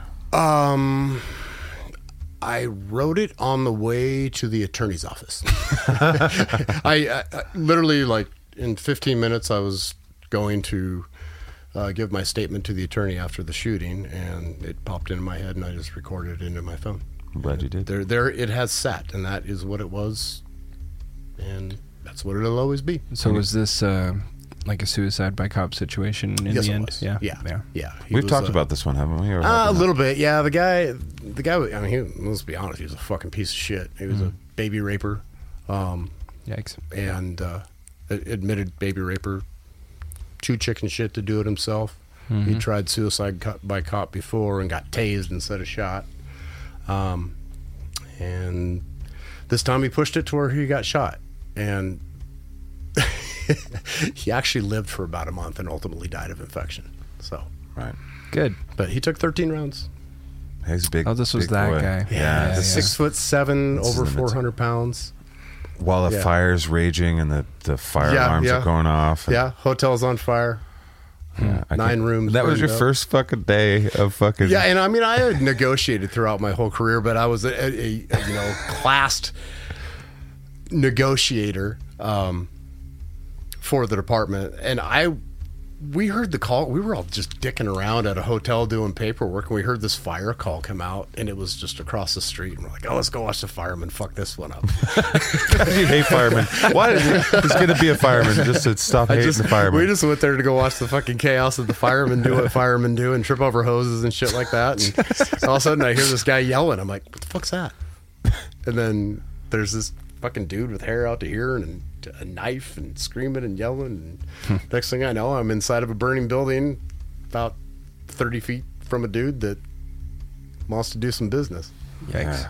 And the next morning, your, your superior brings you down. He's like, "All right, well, you're a negotiator. Oh for one. Yeah. Let's let's get those numbers up." I remember calling the instructor. I'm like, you know what? You, you should probably add into the class that it really doesn't matter how good you are. Sometimes this is going to happen. we didn't really When the whole discuss thing's it. on fire, and it's really I- intent. I on- hope in your report you put it was my first day. I'm just new. well, the weird one about that is honestly, I, so I negotiated with that guy for 29 minutes and actually had him coming down the stairs cooperating. Yeah, I remember. And then somebody else, uh, it, get on the ground, get on the ground, kind of thing, Mm-hmm. just doing cop shit, and uh, triggered him back into psychosis, and then he rushed at us and Hmm. got smoked. But Yikes. yeah, I mean, and, I, and I don't fault the other guy. It's just that's what happens. That's the, the when one person is talking, shut your fucking mouth. Right. But when you're in that situation, sometimes you forget. You know. Oh fuck. so I have a question, serious question. Did you know any of this guy's deal when you were negotiating with him? Like I learned like the whole whole baby, story the whole we baby raping thing. He told me all about it. Oh wow. Yeah. So, what's is uh I'm just trying to because like at that moment, all my empathy would have gone out the window. well, on a personal level, it absolutely does. But on a Yeah. professional level, it doesn't fucking matter. My job is to try to end this peacefully. Right. That's what makes you a very singular sort of person. I think. Because that's wild. I would have been like, hmm. as offended as I am by the idea of suicide by cop in the first place, I'll just let this one happen. I mean, uh, it, it took a lot of Oh, it baby took a lot of time to sorry. to honestly Going for it. justify the fact that well, he really was a piece of shit, you know. Mm-hmm. But when at, at the time, it's like it's still a fucking human being, still a human being. Hmm. No, that that's put a me monster. In a shitty fucking. That's position. actually a monster. Uh, is what it is. right, a monstrous human being. But you, m- the scariest monsters are the human ones, right? Yep. That is very true. So Yeah. Well, you're a good person, bro. Yeah. I kind of. I mean, I hope we talked about this when we explained it before, but just in case we didn't, like, where was your head at? This is your first day. I mean, would how nervous would you get, or how excited would you get, or how? I mean, where's your head at when you're in this situation? You're just in it, man. You're you're dialed in and focused. I can remember. So I- I'm trying to negotiate with this guy. I've got three other guys with me that are kind of standing off to the side. They're kind of my gun guys, supposed to be protecting me, but the, everything's filling up with smoke. The smoke alarm's going off. And uh, then I got a sergeant coming over my shoulder, brand new sergeant for our platoon, and he's asking me fucking questions while I'm trying to talk to this guy. And I turned around and just, I yelled at my sergeant's face, "Bro, I got it." Shut the fuck up! Get these fucking alarms. The, fi- the fire department was too scared to come in to shut off the alarm. Uh, and I finally take a shot at the fire department when you can. true. Right. I mean, and, true I'm- shot. and they finally they finally did come in and shut the alarm off. Oddly, when we shot, the alarms went off again. I don't know why that That's happened. I think kind of weird. That is weird. but it was getting to the point where I was like, it was getting tough to see. It was it was a cool situation, really. I mean, I, that's I'm glad. I got to live through it. I remember talking to you not very long after, like very quick out. And when did you first like? So you said that you're just in it, so you kind of lose Yeah. yourself and you react. Do you remember when you came back to yourself and what you, you were like? Whoa, did, did anything ever hit you? Where like, what the fuck was Um, Would I you just call a it a part of? fugue state? Or Well, I'll tell you what. So- you see where I'm trying to go here? the first thing that that really happened was so I thought I had won. I had won that conversation. I won the situation. It was. You remember when the Seahawks were in the Super Bowl and they were Is on this the going to be about beast line? mode? don't, don't don't do this I don't to us. What the fuck I don't know what that Marshawn Lynch. Yep. When It they is. should have ran the ball, but The they answer threw is it. yes. Yep. Yes. The yes. answer is yes. Yeah. Yeah, they like they're gonna win the fucking game. Why are you gonna this? win the game Why are you doing this to us? because it's the best fucking analogy. It still hurts. Well, okay, you'll be all right. I'm kidding. I don't. So it's the best analogy of like, I, I, we've got the game in the bag. I won. I fucking won. I did this, man. This took a long time. These are shitty conditions. Holy shit, I can't. We've got this one in the bag. And then at this, all of a sudden, it fucking changed, and it was a whole different story, really fucking fast. And you just respond. You just act and respond, and then you're like, wow, that just fucking happened. And then, and then I told you that my my uh, uh, girlfriend at the time, who ultimately became my wife, uh, prior to this, about a week prior to this incident, um, she was really pressuring to get married. I'm like, I, I didn't want to get married. That's a red flag, bro. Right. Yeah. For the loves you. record. You. Like I said, I'm a. Taurus. I'm a Taurus. I see the red flags. I think I'm supposed to run right into them. um, but I can remember specifically telling her, she's like, well, nobody ever will call me if anything happens to you. I'm like, you're my emergency contact. They'll specifically call you. They won't call a girlfriend. They only call wives. No, they, they, I'm No, like, it you're doesn't matter because you won't answer the fucking phone anyway. and I had a chance to call her just to say, "Hey, got in a shooting. I'm good. I don't know when I'm coming home. I'm now I'm in the middle of an investigation. I don't know what the fuck's going to happen. I've never, I haven't done this yet, and uh, at least not for a shooting. I hadn't done it, and uh, she didn't answer the phone. So she learned the situation because of Facebook. So that, which I, you know, tried to protect her from that. You know, ultimately, I was right. You're like, and my point exactly. illustrated perfectly. and then I handled. It's really kind of funny because I look back now and I think about how poorly I handled the aftercare of that situation. I did everything you were not supposed to do. I drank like a fucking fish. I don't think I slept for four days. We had pool party. I mean, I just tried to act like everything was cool. I mean, I was fucking hammered for four days out by the pool, having Just a blast. reliving it? Just partying, not even reliving. it. I was trying to forget it. But it wasn't running through your mind a lot, though. It- Probably. I, I mean, I, I'm sure it was. Um, I imagine. But yeah, I, I handled it totally the way I shouldn't have, and ultimately, uh, it had some uh, some effects further on down the line uh, that I ultimately had to address it, which is weird because I don't feel. I don't feel bad. I never did feel bad. It just was the situation. But it's always so built up about when you're going to get into a shooting. Because I think I've explained when my career started. If you met an officer that had been involved in a shooting, like he had, you met somebody that had been there, man, Right. and they survived it, and it was a big fucking deal. Uh, now, if you've got a five year officer that hasn't been in at least one shooting, if not two, like what what are you doing on the road, man? What are you jerking off in your car all night and not doing police work because it's just so it's just so common for officers to get in shootings now. I mean, people are trying to kill them all the time, and that's just how it is. Uh, just a, a different world in such a short period of time, and we're talking 10, 15 years. The the environment has changed so much in the world. The peak of, of violence in the United States, I think, was in the mid 90s, early mid 90s. And then we saw this big decline. Like the whole world saw it. Didn't matter what people did, it didn't have anything to do with really policies. There's ideas as to what happened. Uh, the stars, bro. it was it was solar flares. It was something about Mercury's retrograde, and that was it. But but it's gone up a bit just recently, just in the last little bit. You might look at 2020 and the mental health thing that we did to the world that we're all part of. This kind of traumatic thing that we Didn't help. Definitely didn't help. No, but there's lots of different things that are going on that are Yeah. happening more so. Yeah, just gun violence in general. Uh, But the- the- I saw lot of funny before we move too far away from it. This is a little humorous aside. I saw a uh, TikTok earlier today that cracked me up. It was some guy. So you can do this thing on TikTok called stitching, um, where like you take a piece of somebody's video and then you just like cut to your own, right? So it was the start of the video was this guy. He's like he's drinking a beer and he's like, I need some white girl with a nose ring to tell me what fucking planet is in retrograde. Like what it's causing me to fe- you know feel like shit. And then it cut to this white girl with a nose ring and she was like. Earth. It's Earth.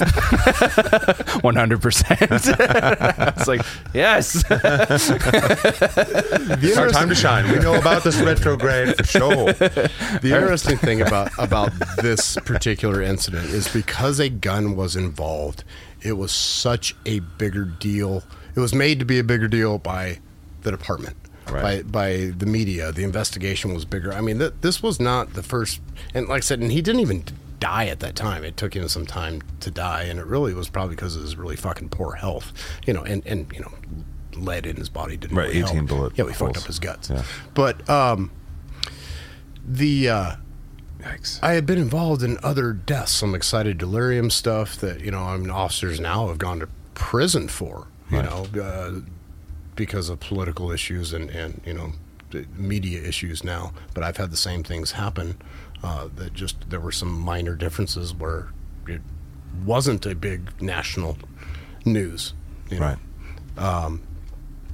and uh, you know an, another one where I punched a guy and ultimately he never woke up.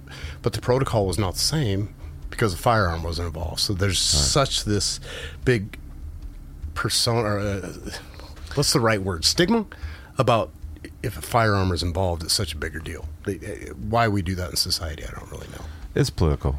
It's just Totally, to yeah. press ideals forward. Yeah, we we all suffer really shitty conversations because of these ideologies that are having the, the majority of the listenership. So yeah, we, and, and, and this, stupid to and this was several years ago. This was even before you know.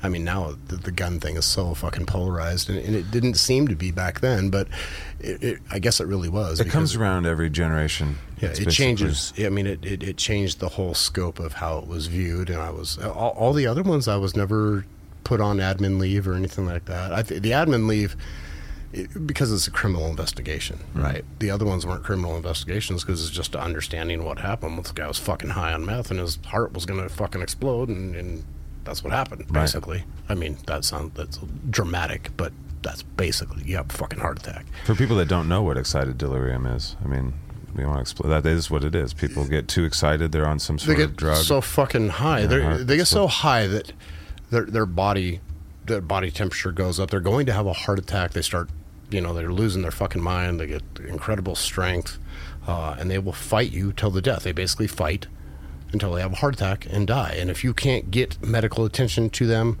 fast enough, and it's a matter of minutes, if you can't get them that medical attention, sometimes it's not even you're not you're still going to miss that window. But you, there's a very small window to get somebody that help, and if they don't, it doesn't matter what you do, they're going to die. right.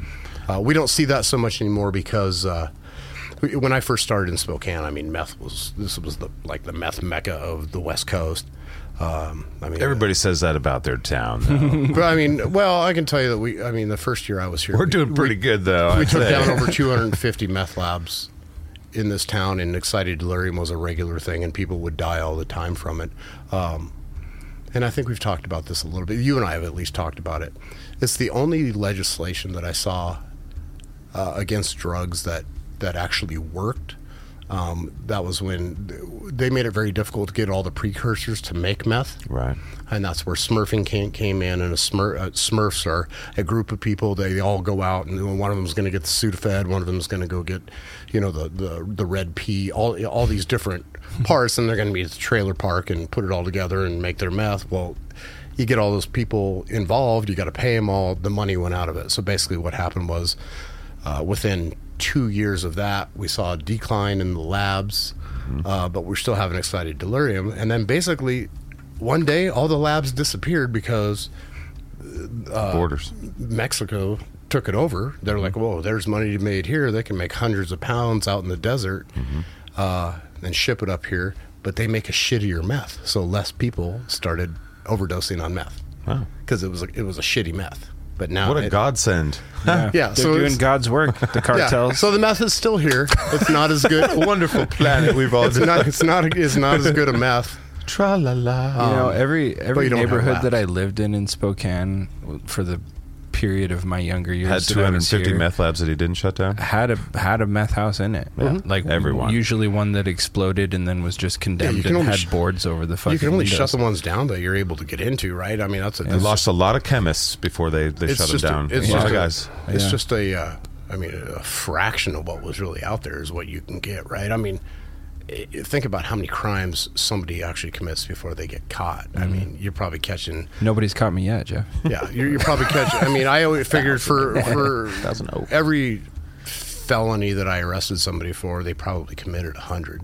You know, Yeah. they just got away with most of them, but I got them on one. you know? Yeah, I know. That's it's funny that you say that because I have that perception of it, um, but I feel like a lot of people, and this is probably isn't a bad thing, honestly. But I feel like a lot of people labor under the delusion that like in today's day and age, you can't commit a crime without getting caught. Like you just get caught every single time. It's just like no. Well, I will tell you that I can't think of rob a bank. I can't think of a time where I like went to a store and got a shoplifter where it wasn't the first time that they'd ever done this. Oh, we've got them on the first time. Amazingly, first time, incredible. I was on the fence and you, you got me. Yeah. And now I'll never do it again. Which is why I say it's probably good that people have that perception because it's just like don't fuck around, you'll get caught, you know. But it's just like yeah, it's not no, Not true at all. no, No. yeah. Actually, uh, under a thousand dollars, there's several places in the United States you can just go walk in and take them. Yeah. Were you ever involved in a chase where the person got away? Oh yeah. Yeah, Yeah, it happens. I mean, Yeah. You know. Dude, because one I of the- because I know somebody who successfully got away, and I was like, you fucking what? Well, what happened? If, if, if I was involved in a chase that got away, is because the uh, pursuit got terminated either by myself because it was way too dangerous for the public. For you know, I, basically, you, you, you've got eight very large bullets running around the town, hoping to God it doesn't hit an innocent person. Right. And uh, uh, you know, I've been involved in those where somebody got killed too. It wasn't my pursuit, but I was involved in it. Uh, you know, uh, so which makes me just as liable. You guys Um, need drones. They need like a little drone on their back, like in that Star Wars game, just and then send the drone out. Come on, Jeff. Um, Get with the program. But yeah, usually it was a terminated type pursuit. But I can remember one in, in Wapato. It was a very short pursuit, and the dude pulled over and bolted. That motherfucker was so fast. oh my god! And I, I was just going to only like- ask you if you were ever impressed. on Dude, a- oh, on a I was pursuit. super impressed with this, this dude. I mean, his stride was about 15 feet long. His whole, I don't think his head was more than three feet off the ground. He was With just his- oh Naruto running. I was, I was, I just, I was like, I was like, wow, that was pretty good. and then just towed his fucking car and peace out. you earned it. Yeah. I, well, and then uh, the one, the, probably the worst one of those that I was in, I, I had, uh, I was working on Adam's birthday, and uh, Fuck. yeah, and it was the only birthday. That was your boy, Yeah, right? it was my For boy who doesn't who Yeah. passed of cancer. Yeah. and uh, I it was the only birthday I'd ever worked, and I was just Pissed about it.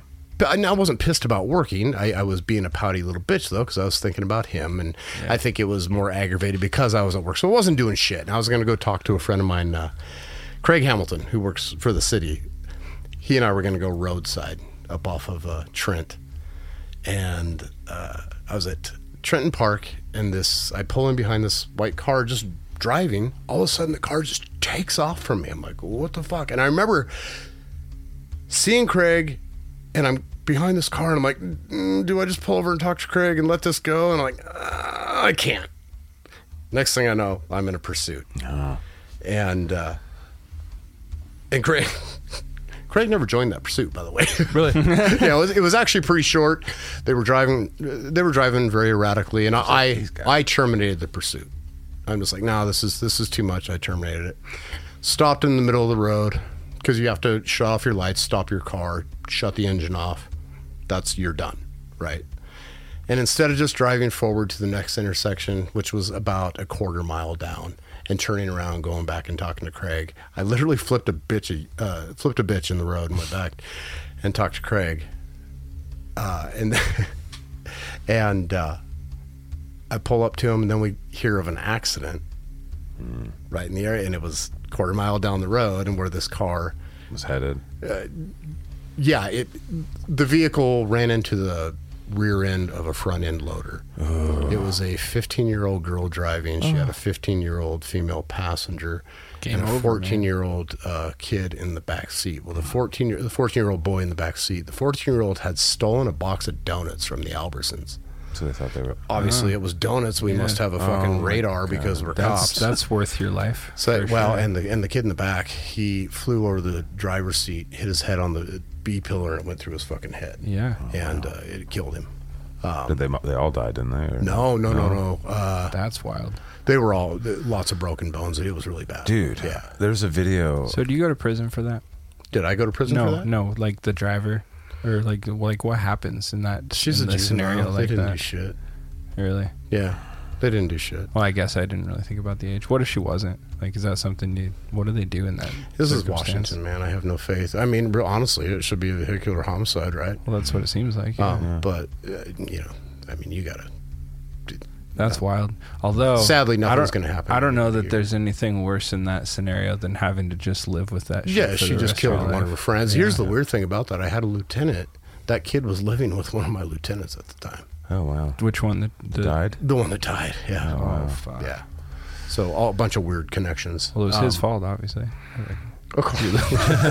fucking donut stealing son of a bitch. And he was probably like, the cop knows I got the donuts. It was that donut. that joke one got fucked him me up for a killed. long time. No doubt. one- That's I bet. that's I still think dude. about that one. Actually, that was a pretty bad one. There's a video going out, going rounds on the internets. Uh, but no, I just saw it the other day where it shows a car hitting a back, uh, like a trailer truck, at varying speeds from you know 15 miles an hour up to 300 miles an I hour. watched that. dude. It gave me goosebumps just thinking about it again. Because fuck, man. I mean, we really are just out there driving little bullets, like you said, fucking on the freeway and shit. Yeah, But I think about that a lot. tw- I don't have airbags in my car either. If I crash, I die like a man. very painfully. Yeah. But it was yeah. So you saw it. I mean, by the, Mm-hmm. Basically, it's the same thing over and over again after hundred miles an hour, where it's just wrapped in underneath the the trailer Mm. and no one lives. And really, after forty five miles an hour, it's like fucking. So yeah, it's insane. And I mean, you're going seventy, and and that's against a stationary target. right. That's Well, stopped. I went- Imagine it going the other way. It's I responded to a motorcycle accident. It was the brother of one of our mutual friends, yeah. and uh, that was, dude. He was doing 100 miles an hour, at least. I, I I think they figured out he was doing like 120, and yeah, he he exploded basically. Yeah, it was. There's so bad. much shit that goes around when something like that happens too that you don't think about, like who all has to deal with that at different points in the process. You know, like reason I say that uh, when I was managing that fleet of cars, I had to deal with every wreck that we had, which was probably an average of 13 a year, like totaled cars, not just wrecked cars. We had cars getting accidents all the time, like almost every day, but totaled cars, like completely totaled. We'd have like 13, and one of them was a, a fatality in one of our cars. And uh, this guy was driving, and I don't know if he fell asleep or what, but he drifted into oncoming at night on like a two lane highway and had a head on collision going very quickly with a semi truck. And it just like, there was like nothing left of the dude, really. Jeez. you know? And so they uh like impounded the biggest chunk of it obviously uh, uh, from the scene. And then um we had to contract or i had to contract a uh, flatbed tow truck to go and pick it up and bring it to drop it in our lot because it's still our car so we had to deal with it right So how long So- after the accident were you able to have the car back? Because a lot of times that they they hold on to those cars for several years. Nah, But I don't this, know what the this one was was. this one was quick. They let it go uh, like a week later. Um, Yeah, that's pretty yeah, fast. yeah, and they didn't do shit with it. Like they just, it was pretty cut and dry. Like they were just like, "Here's what happened." There's, there wasn't really any like legal, like it was the dude's fault and he was dead. So there was really no recourse, you know, except for just Here's your noti- broken- notify the appropriate people and make sure everybody gets their property. Is pretty much what what it came down to. So, so we got this car recovered, and I was like. I don't know what I was expecting, but not not this. You know, like we got this thing back, and it was like it was covered in a tarp that was tied on with ropes, which I was like, yeah, it makes sense. And I was like, I want to see how crazy this thing is. You know, it was the worst wreck that we ever had when I was managing the fleet, so I wanted to go check it out, and I had to take pictures and shit for our purposes anyway. So I go out there and uncover this thing, and it was as gnarly as I expected, but there was still like giblets and shit in it, like, and it was cold, like it was like when it was just starting to snow, so like it was out there for the first night not covered properly because we just didn't have the time and resources to address it the way it needed to be, and I couldn't fucking move it. It was just a fucking lump of Lump of shit, you know? Right. Yeah. So like, I came in the next morning and it had it had snowed that day on it, and then the snow melted, and then it refroze, and there was like blood popsicles Oh mm-hmm. coming out of this thing, and I was like, "Yee." and this is why you need to have ravens around because they'll they'll clean that shit. Yeah. up Right, there you go. yeah. A. I, oddly, yesterday, I don't know why my dad and I got in this conversation, but we were talking about being cremated, and uh, he's like, "Oh my god, that's got to smell terrible." I'm like, "No, actually, I'm like, I used to work for Probably a, smells good. Well, it smells like fucking barbecue. Right. That's it, what I- it that's actually what I smells like pictured. barbecue. And That's he- what I pictured. He's like, "You're fucked up." I'm like, "No, Dad, it smells like a, I mean, we're What do you- meat. what do you think? Yeah. Well, you like need to have some seasonings for Christ's sake. It's, your Nikes Seasoning aren't isn't what isn't what makes the meat smell good barbecue. It's just They the do meat. season them though, Zaq, for the record. Yeah, well, yeah, a little bit of technically you are smoked paprika, some some sea salt. Yeah, this one, you know, I asked my first one was probably seasoning for my seasoned with motor oil and antifreeze. yeah, but and some gasoline. But yeah, Uh, yeah. We have a friend that does that for a living. my dad, my dad Yeah, we thought I do. was pretty fucked up. So Uh, you got to. I think it's good to have a morbid sense of humor. Yes. well, and I well, it like I laughed about the blood popsicles. Like the reality of it was like, oh god, but like I, I saw them and I was like, oh, Yeah. whoa, How else do you guys, come wanna here. well, I, I used else do you to I used to service a fire system and extinguishers and stuff at a at a crematorium. And one time I went there and there was a, a body in there. The guy's like, "You want to check it out?" I'm like, yeah, I do. I do. of course I do. Yeah. and he opens it up, and you know, I expected like the shape of a body, and and you know, like per, you know, like mummified almost, but Right. crisp. Uh, and I guess it, that's kind of what happens, but it had already been past that stage, and it was just a big thing of ashes. But he goes in there basically with a big old rock and just starts smashing shit. He's like, "Yeah, you got to break up the bones to get those to." Yeah, And- and makes sense. the powder. It does. No, it's just put you in an oven and overcook you. That's, puts that's you- what they do. You got to have a little bit of a different perspective on life when it's like that. I mean, our friend yeah. is at the end, and it's like, yeah, we're not as uh, dignified as we think. It's probably it's probably for the best, right? Like I feel like we get a little bit too like it's almost taboo to like like we have to tiptoe around death a lot in our culture especially, yeah. you know, and it's just like it's probably healthy to be a little bit more cavalier about it. Yeah. But, but again, think- like, depending on your philosophy, if you believe that you're a body that possesses Yeah. a soul versus a soul that possesses a body, uh, the, the body that possesses a soul, the body has a lot more uh, importance Yeah. post death. Whereas, Right. whereas if I, you know, I believe that you have a soul that possesses the body, it's it's it's just like it's like a suitcase that carried the clothes. Right.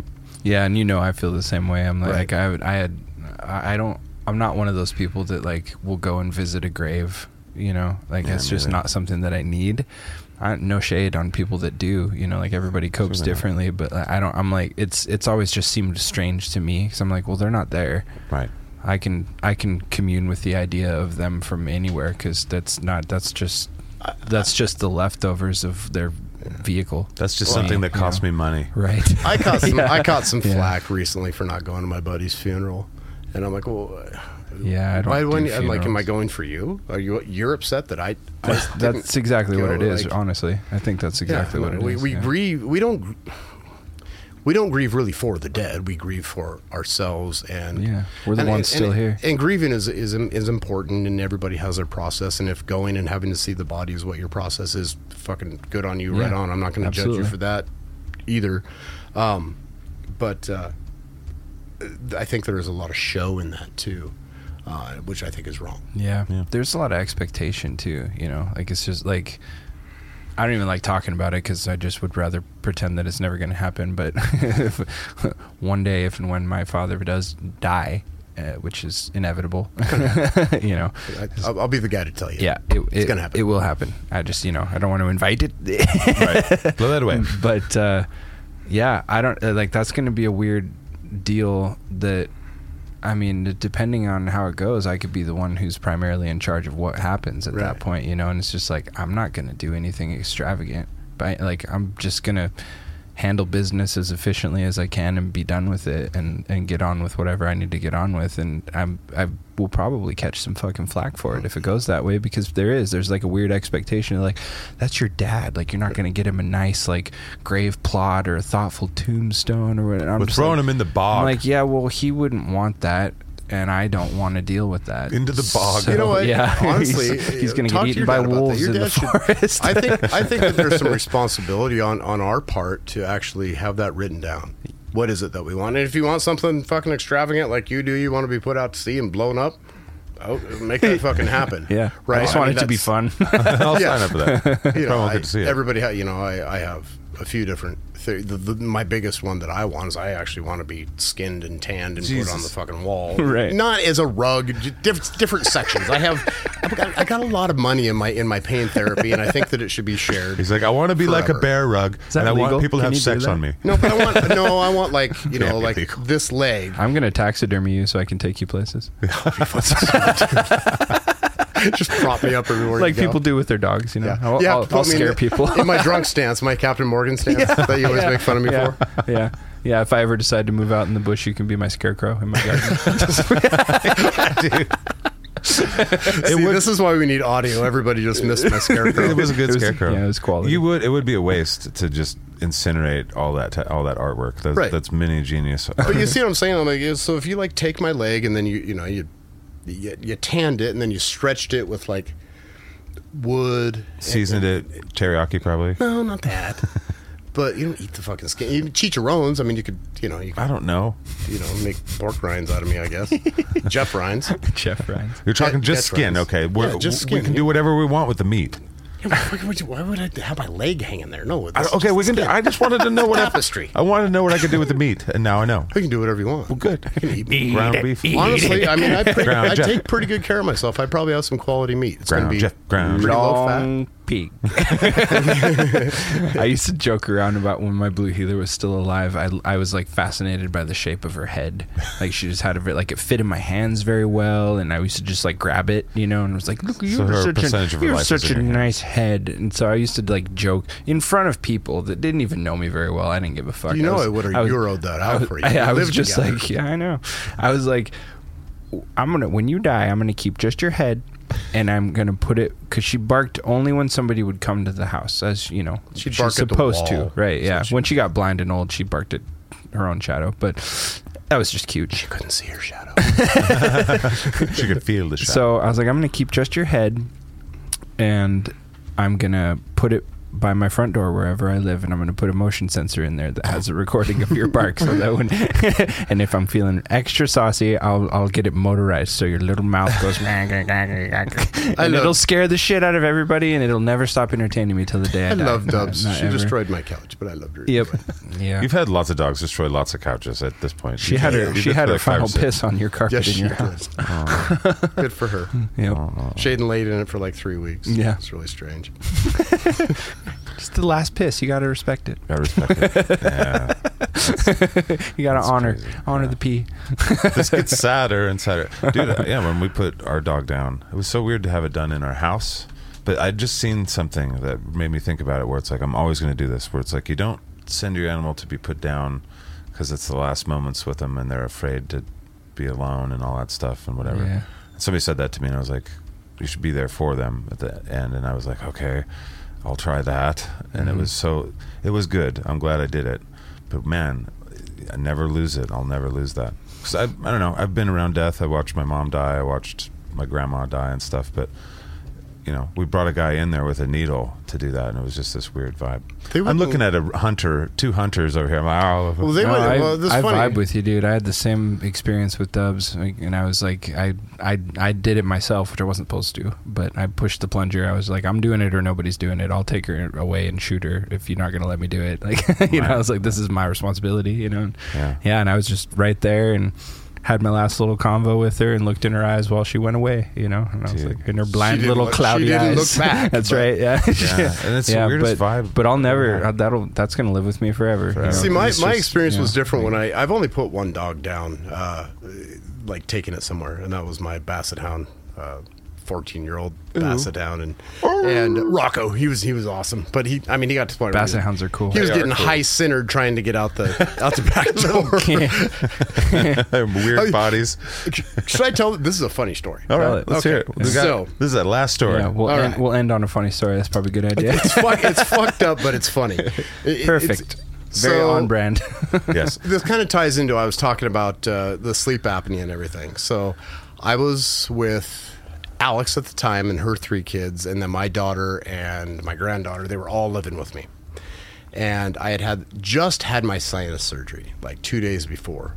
So I was off work. I'm high on pills. I'm gonna go play a poker tournament because I can. Right. First hand, pocket aces. I push all in, get a phone call. It's a tournament. Can't answer the phone. Right. Push all in. People are still deciding whether they're going to call or not. If you know, it's like first hand, you push all in. It, it- there was some betting prior. Like, so who's this dude. So it made fucking sense for me to push in. I wasn't just being a cock about it. I'm not going to get into poker theory too much. Next but, show. but you understand. Anyway, so my phone is blowing the fuck up, and I can't answer it. And like, obviously, there's something wrong. Folded my hand, answered the phone. I had a uh, mastiff at the time that had bit my grandson. Oh. Yeah, which and it, it and it was totally his fault because he was a little fucker to the dog. Right. So I got to leave. I go back home, and uh, that was my my dog Clyde. So I go home, Was it bull mastiff or just massive, massive, big mastiff, big big, big, ass, 130 pound dog. Um, I go home. They're all bull mastiffs. I've got cotton shoved in my nose because I'm still bleeding. I'm high as fuck on pills. Pissed off that I just lost. It was a $500 buy-in for that tournament, and I just pissed it off. Kids fine, but I'm like, fuck it. The dog's going. I can't have this responsibility. So I'm in the backyard and I'm digging a hole big enough to put a 130 pound dog in because I'm going to kill the dog. I mean, like. That's all. You, oh, yeah. it, it was already a high risk dog that I took, and it was probably irresponsible on my part. But we really, we really tried to. We spent a lot of time with this dog before getting in. We really thought we were good. I fucked up. I was wrong. So we're gonna put the dog down. So I'm digging this huge ass hole. All the kids are out there. They're all crying. the I've got blood running alive? down my face. the dog's still alive while you're digging the hole. Oh yeah, watching me. That's Dog's cold. watching me That's dig cold, the hole bro. too. That's cold. Everybody's watching me. He's, he's on the side, kind of digging too. Like, what are you doing? Dad? Oh, this is kind of me sized. we didn't discuss what was going on. you on. look pretty mad at me too. All the know. kids are crying. All the girl, the adult girls are crying. Everybody's crying. I'm crying because this is just a. Fi- I'm mostly crying about the five hundred dollars, not the dog, Obviously. and you know the pills kind of helped with that. Um, and then Rocco decides to come out of the house, and that he got high centered on the door, and he's already 14. And I'm like, I'm gonna have to do this with him in a couple months. Fuck it, they're both going. I'm dig- I'm digging a bigger hole. Oh my god, By the time I've got a hole big enough to fucking bury the family in, pretty much. and then you chose the family and kept the dogs. so then, yeah, right. Good choice. I know. I should have kept the dog. Um, end up so. I end up taking Rocco in first. I'm like, well, he's the old guy. He's gonna go first. I like him better. Uh, I actually I don't remember why I took Rocco first, but I took him in. he was easier to Think, catch. yeah, yeah, he was. Yeah, he was. It's all about convenience. He was going to be the bottom. Yeah. Um, This isn't a happy ending No, at all. so they take they take the dog from me. I thought I was going to be able to go back and do the goodbyes and all that because Rocco was a cool Going to dog. get out of No, here. You don't want to hear this. Get out of here. Go on. They they take the dog from me, do their thing, give it, and then they just wheel them out on a cart. Like here you go. Here's your dead Oh, dog. fuck. I'm like, Nice. no blankets, nothing. You gonna help me? No, just you load it back up in your That's vehicle and go. So yeah, I just threw my dead dog back in the truck and Yikes. tossed him in the hole. And then actually, we ended up not putting Clyde down. We actually found a uh, a rescue for him to go to. He, he probably ultimately got whacked, but at least I didn't have to do that one. Yeah. But anyway, yeah. So That's a crazy story. Just, just tears. It's like everybody's bigger fucking hole. crying, He died for a crime he didn't commit. Right. Just he was just old, Jeff. He just was around when One you more were added sad. You're a to monster. I take that good person comment back. One more added thing to that. My daughter had just started dating who is now her husband, Her man, yeah. essentially. Her man. They've been together forever now and got kids and all that. Um, great guy. But that was the day that her now essentially mother in law came to the house to introduce herself Oh, to me. So she fuck. shows up. With Burying me while you're digging digging a a grave hole, in the yard. everybody's crying, blood's running out of my face, and that is how we met. like, welcome to the family. And you're bitching about five hundred dollars the whole time. Well, uh, Yeah, they- I tell pocket you, that- aces, pocket aces for this shit. I will say that that period of my life actually was kind of fun because it was me, it was Alex, her three kids, my daughter, my granddaughter. It was like the Brady Bunch meets Marilyn Manson. It was just fucking insane. it was a lot of fun. That that. sounds terrible. it was a great. I, I learned a lot of really good lessons throughout that. Netflix would make that though for sure. They'd be all about that. And on that bombshell, No, That's not a bombshell. It's a funny fucking story. no. Sh- uh, it was this is supposed Top to be. Gear reference, okay? It was supposed to be a nice, like light, happy. I wasn't happy. I enjoyed it. All right. Mostly because I wasn't there. It's just, it's That didn't happen to me. how fucked up things can be. I mean, if you, and I did cry, but ultimately it's it's it's fucked up and Yeah, kinda funny. it's a crazy It's like, I really could have handled that differently. yeah. Well, you were whacked out on the pills. time- Yeah, he was whacked. you were whacked up on goofballs, bro. At the Snot time, it bubbles. seemed reasonable. Probably would have done. it a Arguably not now. the time to be handling such things. Yeah. Well, I didn't have nobody else could handle. Well, it. now that you're called me to handle sober. I wouldn't stand up for it. Don't stick up for it now that you're sober. Be like, you know, that was probably the pills. Just go with the, that was the pills. No. All right, I think the uh, not perfect. I try to be. no. shit. What are you gonna do in this world? Not everything has a fucking manual for you to figure out. The like I said, you don't need a very long timeline to tell me I told you so because I'm going to do a lot of shit just because. I don't want to tell anyone I told you so. but fucking I. All right, I feel like the ride is loopty loopty looped. Yep. And now I'm wet. This time I want to. I got you churro. wet on that story? Right I got on. way wet.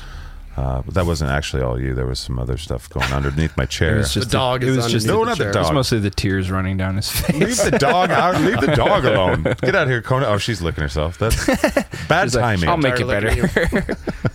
All right, jar. That is it. Forty-seven. 47 running, Uh, baby. just a ride pod at gmail.com to send us messages about stuff. it's just a ride pod. That's it. Yeah. And then we also have a Patreon, but we do not do things in there. You're literally giving us money to just be nice to us. So Yeah, thank you for which that. we love. Yeah, we appreciate and it. thank you so much. very much. Uh, but yeah, I think that's the end of the show. It's been a fun one. It's been a fun one. Oh yeah, I'm on Facebooks now. Yeah. Yep. Say you can hi. Find Just Jeff. back. I'm not technically I am, but I'm I don't see anything you guys do, so don't. yeah, I did just see somebody got an awesome tattoo of the Skatcast logo, and it is Lucifina Lightbringer, and I love it. Hail Lucifina! Uh, that is the coolest thing. And there's a few people that have been threatening, but my God, that's a beautiful one too. That's Yeah. a, it's a big, beautiful one. she went hard. She did. It's awesome. It's not like a little like oh I got it on this little secret like a little tiny spot. It's It- like a it's a fucking tattoo, man. I feel like, you know, no matter what happens with this podcast, that happened. We're immortal now. It's immortal. so thank you for that. And Right thank you on. guys for listening. And as always, we'll talk at you in the future. It'll seem like the present. Bye. We're presents. See ya. It's just a ride. Whoa, oh, it's just a ride. Bing. Bong.